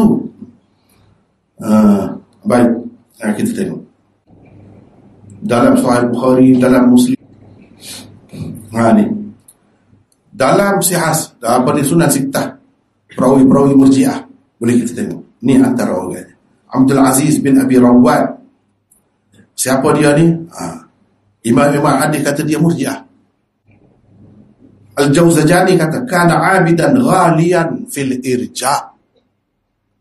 Dia ni ahli ibadat dan melampau dalam pahaman irja' dia. Murji'ah lah. Bukan Murji'ah biasa, Murji'ah kerap. Murji'ah kerap. Imam Ahmad kata apa? Tentang dia. Kana rajulan salihan wa kana murji'an. Dia orang baik, orang soleh, tapi dia Murji'ah. Kalau Murji'ah tu sesat, baik kah? Soleh kah? Soleh kah? Ni Imam Ahmad kata soleh. Tapi dia Murji'ah. Apa boleh terima juga? Imam Bukhari menukilkan dia kata Yahya bin Sulaim Al-Taifi kana yaral irja', dia berfahaman Murji'ah. Ni riwayat dia ni, riwayat Abdul Aziz bin Abi Rawad ini ada dalam Sahih Bukhari, ada dalam Tirmizi, ada dalam Abu Daud, ada dalam Sunan Nasa'i, ada dalam Sunan Ibn Majah. Ni cuba tengok. Di riwayat dia nombor berapa dalam kitab Sahih Bukhari, dalam Jami' Tirmizi, dalam Sunan Abi Daud. Adalah ni riwayat dalam bab mana ada sini, boleh tengok situ. Ibrahim bin Tahman, ni riwayat Ibrahim bin Tahman, anak murid Imam Abu Hanifah yang masyhur. Anak murid Imam Zahabi dan Hafiz bin Hajar kata, dia ni meriwayatkan Ibrahim bin Tahman, alim Khurasan, orang alim Khurasan, meriwayatkan hadis daripada Imam Abu Hanifah. Baik, dalam Siyar Alamin Nubala, di bawah biografi dia disebut dia ni murjiah. Saleh bin Muhammad Jazara kata apa? Fiqah, hasanul hadis. Tetapi dia ada kecenderungan kepada fahaman irja. Irja itu murjiah lah. Abu Sa'd Abdul Salam bin Harawi kata, Sufyan bin Uyainah kata dia ni murjiah. Ibrahim bin Tahman ni murjiah. Imam Ahmad kata dia ni murjian, syadidan alal Jahmiyah. Dia murjiah tapi dia syadid, kerah terhadap Jahmiyah. Mana pula masalah tu kena faham. Kalau murjiah Jahmiyah ni samalah. Samalah. Macam mana boleh dia kerah terhadap Jahmiyah pula dan dia murjiah? Ini menunjukkan murjiah lain. Kenapa murjiah Sunni ni? Ini dalam Bukhari ni, dalam Muslim ni, di sini, dalam Tirmizi ada bab dan dalam Sunan Ibnu Majah di mana ada riwayat dia. Dia merupakan murjiah lah. Kalau kita anggap sesat, habis. Sedangkan semua orang kata riwayat itu sahih, tak ada apa pun. Adakah riwayat orang yang sesat boleh jadi sahih? Adil ke? Orang yang sesat ni adil ke? Perawi adil ke? Ayyub bin A'idh, Imam Bukhari sendiri kata tentang dia, kana yaral irja', dia berfahaman murjiah. Lepas Imam Bukhari ambil. Apa makna? Kalau murjiah ni sesat, apa makna? Dia kata sesat, ambil pula. Lepas tu dakwa, kita lah yang paling sahih. Ya, orang gitu. Ni riwayat dia dalam Sahih Bukhari, Kitabul Maghazi ni. Sahih Muslim. Ni panjang dah kalau nak cerita bab apa ni. Uthman bin Ghiyath. Ni perawi murjiah juga. Ada juga dalam kitab-kitab tu. Imam Abu Dawud kata murji'atul Basrah. Dia ni murji'ah Basrah. Abdul Karim Abu Umayyah, Uthman bin Ghiyath, Qasim bin Fadl, ini semua ni murji'ah Basrah. Imam Ahmad berkata thiqah. Dia kata thiqah. Wa kana yara li irja'. Imam Ahmad ni kan imam salafiyah, imam ahlul hadis. Macam mana dia boleh kata thiqah? Dan murji'ah sesat, thiqah. Tidak tu kan? Sebab tu kena faham lah. Baca kitab ni, kena faham lah. Kalau tidak, dia jadi bercelaru. Dah dia ni berfahaman murjiah, thiqah. Boleh thiqah. Boleh pakai riwayat dia. Kalau kita tak saya pakai, Imam Bukhari pakai dah. Ni dalam kitab Sahih Bukhari, Kitabul Manaqib, Sahih Muslim, ni ada semua. Umar bin Zar Al-Hamdani. Ni orang-orang yang kata dia di murjiah. Imam Abu Daud kata bukan seorang tak keliru. Orang tak keliru, orang-orang yang tak tahulah macam mana mengaji lah, boleh jadi keliru. Itulah benda tak kena raya, tak kena disiplin mengaji ni, boleh jadi keliru. Contohnya ni Imam Abu Daud sendiri, kana rasan fil irja', dia ni kepala murjiah. Dia ni akhirnya penglihatan dia hilang, mana dia buta akhirnya. Yahya bin Sa'id ada dinukilkan menunjukkan dia ni memang kepala irja. Ibnu Sa'ad kata dia meninggal pada tahun 153. Murji'ah dia ni, wa kana murji'an famata wa lam yashhadhu Thawri. Dia mati, Thawri tak pergi melawat jenazah dia, Sufyan Thawri. Sebab apa? Sebab memang murjiah tu hak sesat, hak salah. Jadi keliru dah. Imam besar pun keliru. Seperti sekarang ni, orang bagus-bagus, orang jujur, orang baik-baik, sesat habis. Satu pihak lagi sesat Asy'ariyah. Orang nak suruh korang mau Islam, kita kau sikit. Apa? Dia jadi fitnah lah. Fitnah akhir zaman ini lah benda lagu ni. Imam Abu Asim berkata Abu Dzar Kufi thiqah, murji. Boleh thiqah pula, murji. Ni dalam Sahih Bukhari, dalam Jami' Tirmizi, dalam Sunan Nasa'i ada berlaku. Abu Muawiyah, selalu kita berjumpa ni. Muhammad bin Khazim, Abu Muawiyah, Muhammad bin Khazim ni, meninggal pada tahun 195. Murji'ah juga. Tak tahulah murji'ah sungguh. Kau orang kata dia murji'ah, tak tahu. Hafiz Ibn Hajar menukilkan beberapa pendapat imam jarh dan ta'dil. Ajurri misalnya kata, dia ambil daripada Abu Daud, dia kata murji'ah. Pada ketika yang lain dia kata dia kepala murji'ah di Kufah. Ibn Hibban dalam kitab Thiqab dia kata dia ni hafiz, mutqin, teguh ingatannya. Tetapi dia murji'ah yang teruk. Murji'ah yang teruk. Ada semua ni ada. Baik. Imam Zahabi sebut ni, Waqi' tidak menghadiri jenazah dia. Tak sempat semayang-mayang. Sebab apa? Kerana dia faham kawan ni memang murji'ah. Oh, ulama-ulama salah dulu memang apa ni? Sensitif betul lah. Alergi dengan pokok murji'ah ni. Memang tak mahu.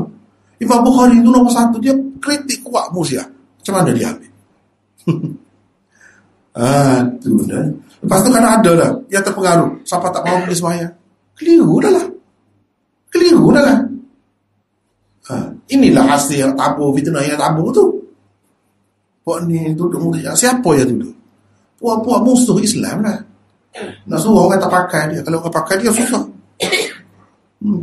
Dia kalau duduk mengadap perempuan ni, tiba-tiba orang tak mahu pakai dia. Itu cara daripada dulu sampai sekarang ni, kaedah tu lah yang dipakai. Yang rugi je sama umat Islam. Ni cuba tengok dalam Bukhari ada, dalam Tirmizi ada, dalam Sunan Abi Daud ada. Walaupun dia dituduh murji'ah, dalam Sunan Sittah riwayat dia ni cuba tengok. Dalam Bukhari 50 riwayat. Abu Muawiyah. Dalam Sahih Muslim 250. Dalam Tirmizi 120. Dalam Sunan Abu Daud riwayat Muhammad bin Khazim ni Abu Muawiyah ni 85. Dalam Sunan Nasa'i 65. Sunan Ibnu Majah 150. Maknanya murji'ah ni seorang ni ya. Dalam Sunan Sittah tu riwayat dia 720 dah. Seorang baru. Pada ke mana kalau kira orang lain? Habislah kita. Penuh dengan buat-buat sesat pula.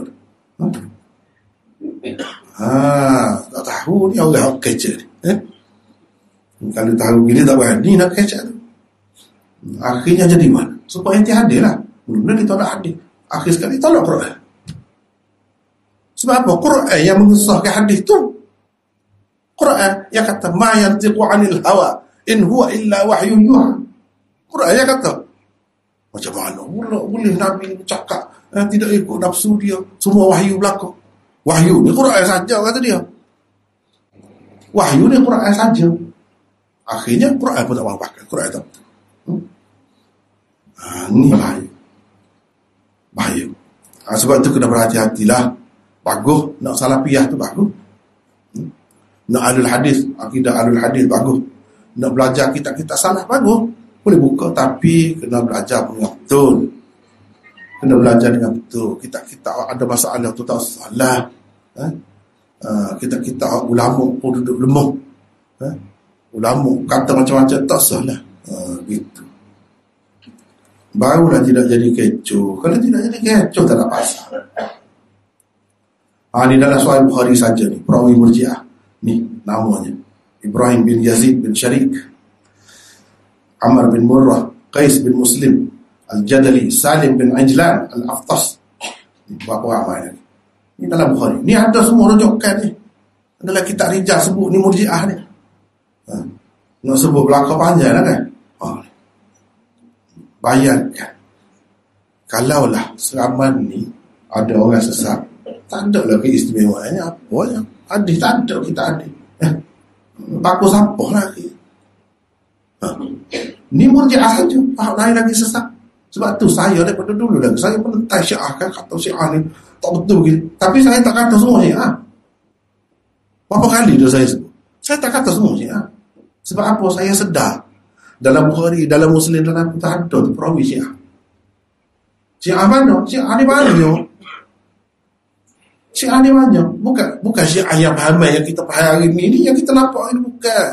Kalau macam tu tak ada ulama ada akan terima. Ni Syiah lain. Syiah Mufaddilah, Syiah Tafdiliyah. Itu Syiah tu. Syiah dia sama-sama dia pun tak sama. Syiah Zaidiyah tak terima Mut'ah tu. Tapi Syiah Imamiyah terima. Sama-sama dia pun tak sama. Jadi kita kena cermat sikit. Jangan orang kata Syiah orang tak boleh tu. Tengok dulu Syiah macam mana. Kalau dalam kitab ni gitu maksudnya. Syiah yang tidak teruk sikit yang perbezaan dia. Apa? Dia kata Sayyidina Ali lebih daripada orang lain. Syiah lah tu. Dalam istilah mutaqaddimi Sayyidina Ali lebih daripada Sayyidina Uthman. Kalau ramai-ramai ahli sunnah kata Abu Bakar, Umar, Uthman, lepas tu baru Ali. Dia kata Abu Bakar tu tetap nombor satu, nombor dua. Nombor tiga bukan Uthman, Ali. Bukan Uthman, Uthman bawah pada Ali. Syiah lah tu. Syiah apa orang panggil? Syiah Tafdiliyah. Syiah macam tu tak apa lagi. Syiah macam tu. Sayyidina Ali perang dengan sahabat dua tiga kali kan. Perang tu perang ni. Baik. Perang tu perang Sayyidina Ali perang dengan sahabat-sahabat tu.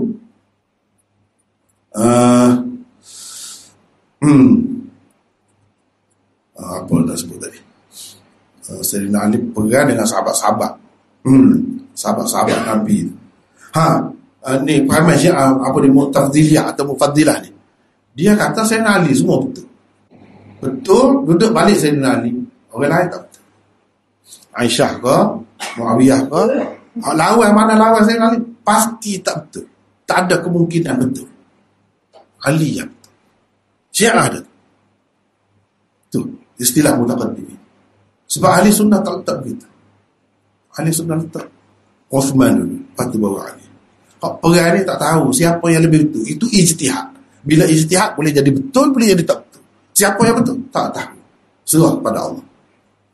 Itu ahli sunnah. Jadi kalau kata Sayyidina Ali berada di belakang betul, sentiasa betul, itu Syiah ni. Syiah yang macam tu banyak ni dulu. Sekadar tu. Dia tak ada pahamai bila-bila ni. Tak ada pahamai iman dua belah. Percaya kepada iman dapat wahyu ke apa. Tak ada. Tak ada semua tu. Muta'ah boleh ni kau muta'ah. Semua tak ada. Itu je. Dua tiga perkara. Jadi Syiah ada. Orang panggil. Jadi kalau kita kira je berdasarkan tadi 2,000 lebih. 2,000 lebih. Ni kini saja. Dalam kitab-kitab utama tu ada perawi Murji'ah. Maknanya 2,000 tu kita kena buat. Dah tak betul? Tidak sahih. Mengikut kita tidak sahih. Saya rasa masa cukup dekat. Kalau nak lagi kena semula. Semula. Tapi asas-asas tu saya 2-3 perkara yang saya nak. 2-3 perkara. Satu, Syiah tulis banyak kitab. Banyak lagi pada ni. Kalau Ustaz Muhid kata dia boleh buat hari 60 kitab. Betul, saya percaya. Tapi tak ada memberi kesan pun pada kita. Sebab apa? Kita dah ada kaedah, ada disiplin. Seperti mana Syiah, lebih lagi daripada itu. Kita tak terima. Sebab apa? Kita ada disiplin. Disiplin itu penting. Begitu juga sekarang ni orang duduk kita mengadah ni Wahabi orang duduk kata. Orang kata orang, saya tak kata. Saya tetap kata ahli sunnah. Saya tetap kata ahli sunnah Wahabi. Ikut orang nak kata apa. Kadang-kadang saya fikir dah Allah, apalah umat ni jadi tak mikir. Fikir sikit lah. Cuba tengok lah anak Saudi tu nak pandai dengan negeri-negeri lain. So keliling, tak ada dah Islam, tak tahu mana dah, hukum Islam tak ada. Dia jaga Islam. Kita nak kau macam ni jatuh. Kita suka. Setengah-setengah orang dia suka tu. Kalau jatuh, hilang kuasa. Duduk jaga tak ada harap.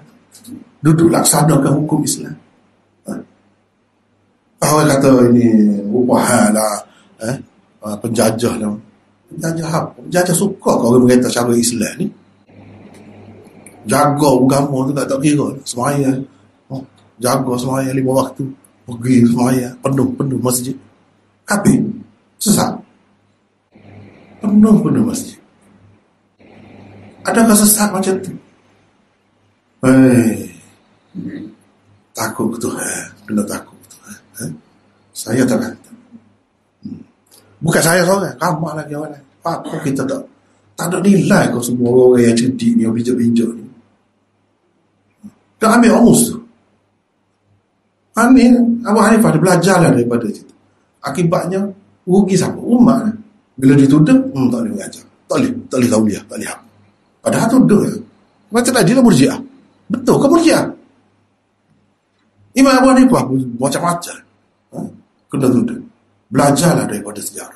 Janganlah pula jadi begitu. Menyesal kita kemudian. Ha? Menyesal. Jadi saya, rumah. Kenapa tak ambil pendapat ulama-ulama harmoni? Saya bukan nak kata, saya pun tak setuju juga. Memang ada, saya tak nafi. Sebab itu, bukan kata saya setuju dengan Wahabi lah. Ada Wahabi yang menyesalkan Syairul. Saya tak setuju. Agaknya orang yang tak suka dengan saya sekarang ni sebab saya boleh terima belakang sebagai ahli sunnah, agaknya lah. Wallahualam. Tak suka. Dia nak kita menyesatkan satu pihak. Saya tidak begitu. Kita umat Islam bersaudara. Lebih kurang ada salah silap. Memang ada. Kalau saya nak sebut Asy'ariyah tempat kita ni salah, banyak. Kalau nak sebut Wahabi salah, banyak juga. Tapi dia saudara kita. Dia Islam lagi. Tidak mudah cabut Islam. Kena ingat auto. Berapa juta kita nak menyesatkan orang? Orang yang bagus-bagus. Yang tokoh-tokoh. Kalau betul lah seperti setengah-setengah ulama kata Imam Bukhari ni, kalau betul, tapi kita dah kata dah tadi, kalau betul lah, apa dia tak ambil daripada Imam Abu Hanifah? Sebab dia tak mahu terbabit dengan orang yang dituduh. Kan? Ruginya tu. Kalau betul lah, sadis saya dah sebut dah, tak mesti kalau tak ambil daripada orang tu, dia tu anggap orang tu salah apa, dah tak mesti gitu. Ha? Kalau betul, rugilah umat. Itu ya. Jadi 2-3 perkara tu kena ingat. Sebab benda tu kita boleh guna untuk fikir. Imam Abu Hanifah dah selesai dah. Kalaulah Ustaz Mohib tempat kita ni tak timbulkan benda ni kan, saya rasa orang tak tahu. Orang tak terima baik Imam Abu Hanifah. Tapi dengan sebab dia sebut dia ni, okey. Mana orang dah terima baik? Padahal kita bukan pakai mazhab dia di sini. Tapi kita terima baiklah. Pasal besar. Kita kata besar masalah dia. Apa dia cokil punduknya. Jadi begitulah juga Wahabi ni, insyaAllah. Satu hari nanti gitu. Mudah-mudahan. Lebih tak selesai. Imam Abu Hanifah ni pokok dia bukan sikit. Dia tak bagi mengajar, tuduh, sesak, macam-macam. Di pulang. Tengok tadi lah. Tak pergi semaya-maya. Itulah akibatnya. Padahalnya, kalau kita tengok-jengok dalam kitab Sahih ni, murjiah saja. Murjiah apa ni? Saya dah sebut dalam kitab Syarastani ada murjiah Sunnah. Dia kata dia tak jadi macam mana? Kalau kita tak pakai kaedah saya tu, murjiah ni semua sesat mengikut dia. Hanya dalam kitab-kitab ni orang sesat saja. Nak Sahih mana? Hadis Sahih ni boleh Sahih kan dengan perawi sesat? Jawab waktu dulu. Tak lagi. Jadi itulah sebagai kesimpulan. Comel dah mulai dah. Imam Abu Hanifah ni tokoh kita. Tokoh kita. Banyak kita boleh belajar. Selalu. Saya pun dalam syarah Bukhari juga selalu kebuka ke pendapat dia. Imam Bukhari sendiri sependapat dengan dia. Berapa banyak? Sependapat dengan dia. Jadi saya rasa setakat dulu. Kita lewat dah hari ni. Allah. Wa akhiru da'wana alhamdulillah. Agak kalau terasa sikit banyak tu minta maaf kan? Minta maaf. Saya maksud baik. Mana-mana tersasar tu baliklah ke pangkal jalan. Tak kena tu, tak kena macam tu. Kita sayang aku. Sayang aku. Apa dia Asy'ariyah salah? Saya. Kesian dia. Apa dia jadi tersasar. Mula-mula dia Asy'ariyah. Pergi duduk percaya minta dengan istighatsah dengan kubur pula. Orang kat kubur pula. Bila Asy'ariyah hajar begitu ya? Tuhan ada di mana-mana. Bila Asyairah ajar macam tu? Punah nama Asyairah. Jadi membenci ni tak benar, bukan gitu cara kita. Boleh. Saya tak suka lah. Kita kena bersadar, baiki membaiki. Saya tak nafi. Mas, alik ni ada kurang, alik ni ada kurang. Tapi dia Islam, dia saudara kita. Tanggungjawab kita, adik-adik kita kurang macam mana pun, dia saudara kita. Baikilah. Teruk juga ni Wahabi, tak boleh mengajar ni. Sebab kita tak Wahabi tak boleh mengajar. Sana Asyairah tak boleh mengajar. Apa sebab jadi begini? Inilah sedih umat Islam.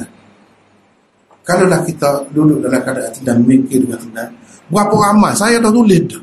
Kalau tengok nota saya tu, makalah saya, bukti banyak daripada Imam Asyairah terima ni ahlul hadis atau salafiyah ni sebagai ahli sunnah. Di pihak ni pun terima juga Asyairah sebagai ahli sunnah.